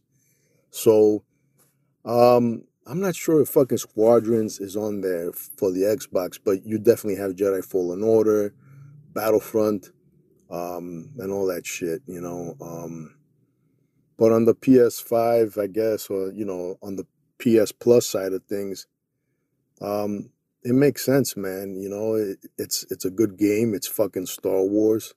Star Wars makes money, man. I think Star. I think you know. I I could see some some people subscribing to the PS Plus service just for that game. You know, man. Listen, man. You know, you, you want to have a fucking subscription for fucking t- toilet paper. You know, you could put Star Wars, The Last Jedi th- there's a lot of people that are, are going to sign up for for that service. You know, I mean, you know, it is what it is. Um, Star Wars makes dollars, and if it makes dollars, then it definitely makes sense, right? Very interesting. Very interesting, Doc. Say the least, huh? Of course. Listen, I'm, I'm always happy to have Spiro's input about the thing that he knows. Uh, one of the things he knows the best. Clapping Twilight cheeks. That too, and video games. Okay, well, Spiro, let them know where they can find you at. Yeah, man, it's been great. But you can also find me every Friday on the on the Rational Rage podcast on the Rational Rage Network. The show's gone through a bit of an evolution. It's no more anger-filled rant fest about politics because that shit just does no good to anybody's soul. It just divides us all. So now it's just a show where people come on, they hang out, we have a few drinks, and we talk about anything. Uh, on Instagram, Spiro underscore A, Darth underscore Spiridon. That's it, guys. Doc, hit them. Let, let them know your whereabouts. You can find me at. Sorry, Doctor. Watching Alvin Alvarez match or Joey Tell match. D R underscore Destroyo. D E S T R R O Y O Instagram, Alex Royo MD, Twitter, Alex Royo on Facebook. After I serve my three day ban that I got this week. Three days? Uh huh. Did they tell you why? Nope. N- no reason. I didn't see you post anything naughty. That's weird. Stupid. Anyhow, you can find me at Greek God Papadon on Instagram and Twitter. Demetrius Papadon on Facebook. Greek God Papadon is the YouTube channel. Subscribe, like, not- hit the notification bell, comment, see all my matches and promos. Go to Pro Wrestling Tees slash Greek God Papadon and save 20% this Memorial Day on Greek God Papadon t-shirts by using the code. Hold on. Let me Anal. No, not anal. It's not a Greek sale. Use the code Memorial and save 20% off everything so you can be the coolest kid in your remote school rocking your GGP t-shirt for 20% less, which means I'll be making more less money on my back end, but it's okay because it's for you the fans. Now, you could find the three of us together at NFO underscore podcast on Twitter, New Force Order on Instagram, official New Force Order on Facebook, and New Force Order at yahoo.com is the email address. Ladies and gentlemen, three hours long. I didn't realize we went that long. Hopefully, we entertain you. I want to say thank you to Marco and Andrew uh, for coming on. Um, great show. Uh, if you guys do get an opportunity, go to you YouTube, subscribe to the channel, uh, watch the movie Bucketheads. It's a fan film based on Star Wars. There's a, a fan film and a fan series. Uh, phenomenal, absolutely phenomenal. It's called Bucketheads. So go check them out. Go show them some love. Hit them up on Patreon. Uh, add to the cause because there's only one thing better than Star Wars. Doc, what is that? More fucking Star Wars. And thank you for giving us your time and your ears. This has been a long in the tooth, but very informative and definitely entertaining episode of the New Force Order. For life. Come on, guys. Revan's canon. But that's just too sweet. Henceforth, execute order N F O. Is it possible to learn this power? Not from a Jedi. The Sith will rise. All Jedi must die. The Sith will rise. All Jedi must die. What's more powerful than a Jedi Knight fighter? Politician, that's real power. Getting people on your side is the work of a charm. I sent armies to war at the click of a finger, but that was a disguise. Chancellor Palpatine lives two lives. Look closely, you will find Darth been a part of this. He taught me to be Darth. There can only be two Sith Lords at one time, so I killed him and found my apprentice. Maul, Maul the Maul. He had so much potential until his downfall. Obi-Wan, I am so appalled. Maybe one day your apprentice will go AWOL. But until that day, there's moves to make. I have trade blockades to orchestrate and proxy wars to put in play. The Senate scared, too much democracy. So they make me Emperor of the Galaxy. Without a clue, it was all masterminded by me. My first command in the driver's seat, Order 66, the Jedi's guild. The Sith will rise. All Jedi must die. The Sith will rise. All Jedi must die. What's more powerful than a Jedi Knight fighter? Politician, that's real power. The work of a charm. I send armies to war at the click of a finger, but that was a disguise. Chancellor Palpatine lives two lives. Look closely, you will find Darth Sidious in these yellow eyes. The Senate gave me power, therefore. There's no need for the Senate anymore. We built the Death Star, weaponized fear.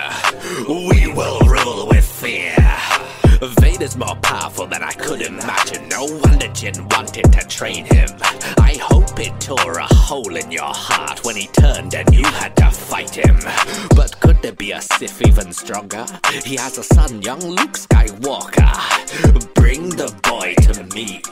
You will fight for this apprentice. Betrayal comes typically. Luckily, I have a contingency. I was transferred into a clone vessel, and I lie wait on Exegol uh, for a young Ben solo to show. Kill Rey and I'll make you powerful. Together they're a dyad and a force. Their power, I'll devour it all. The Sith will rise. All Jedi must die. The Sith will rise. All Jedi must die. What's more powerful than a Jedi Knight fighter? A politician. back of a child A tsunami's the war at the click of a finger But that was a disguise. Tesla Palpatine lives two lives. Look closely you will find Darth Sidious in these yellow eyes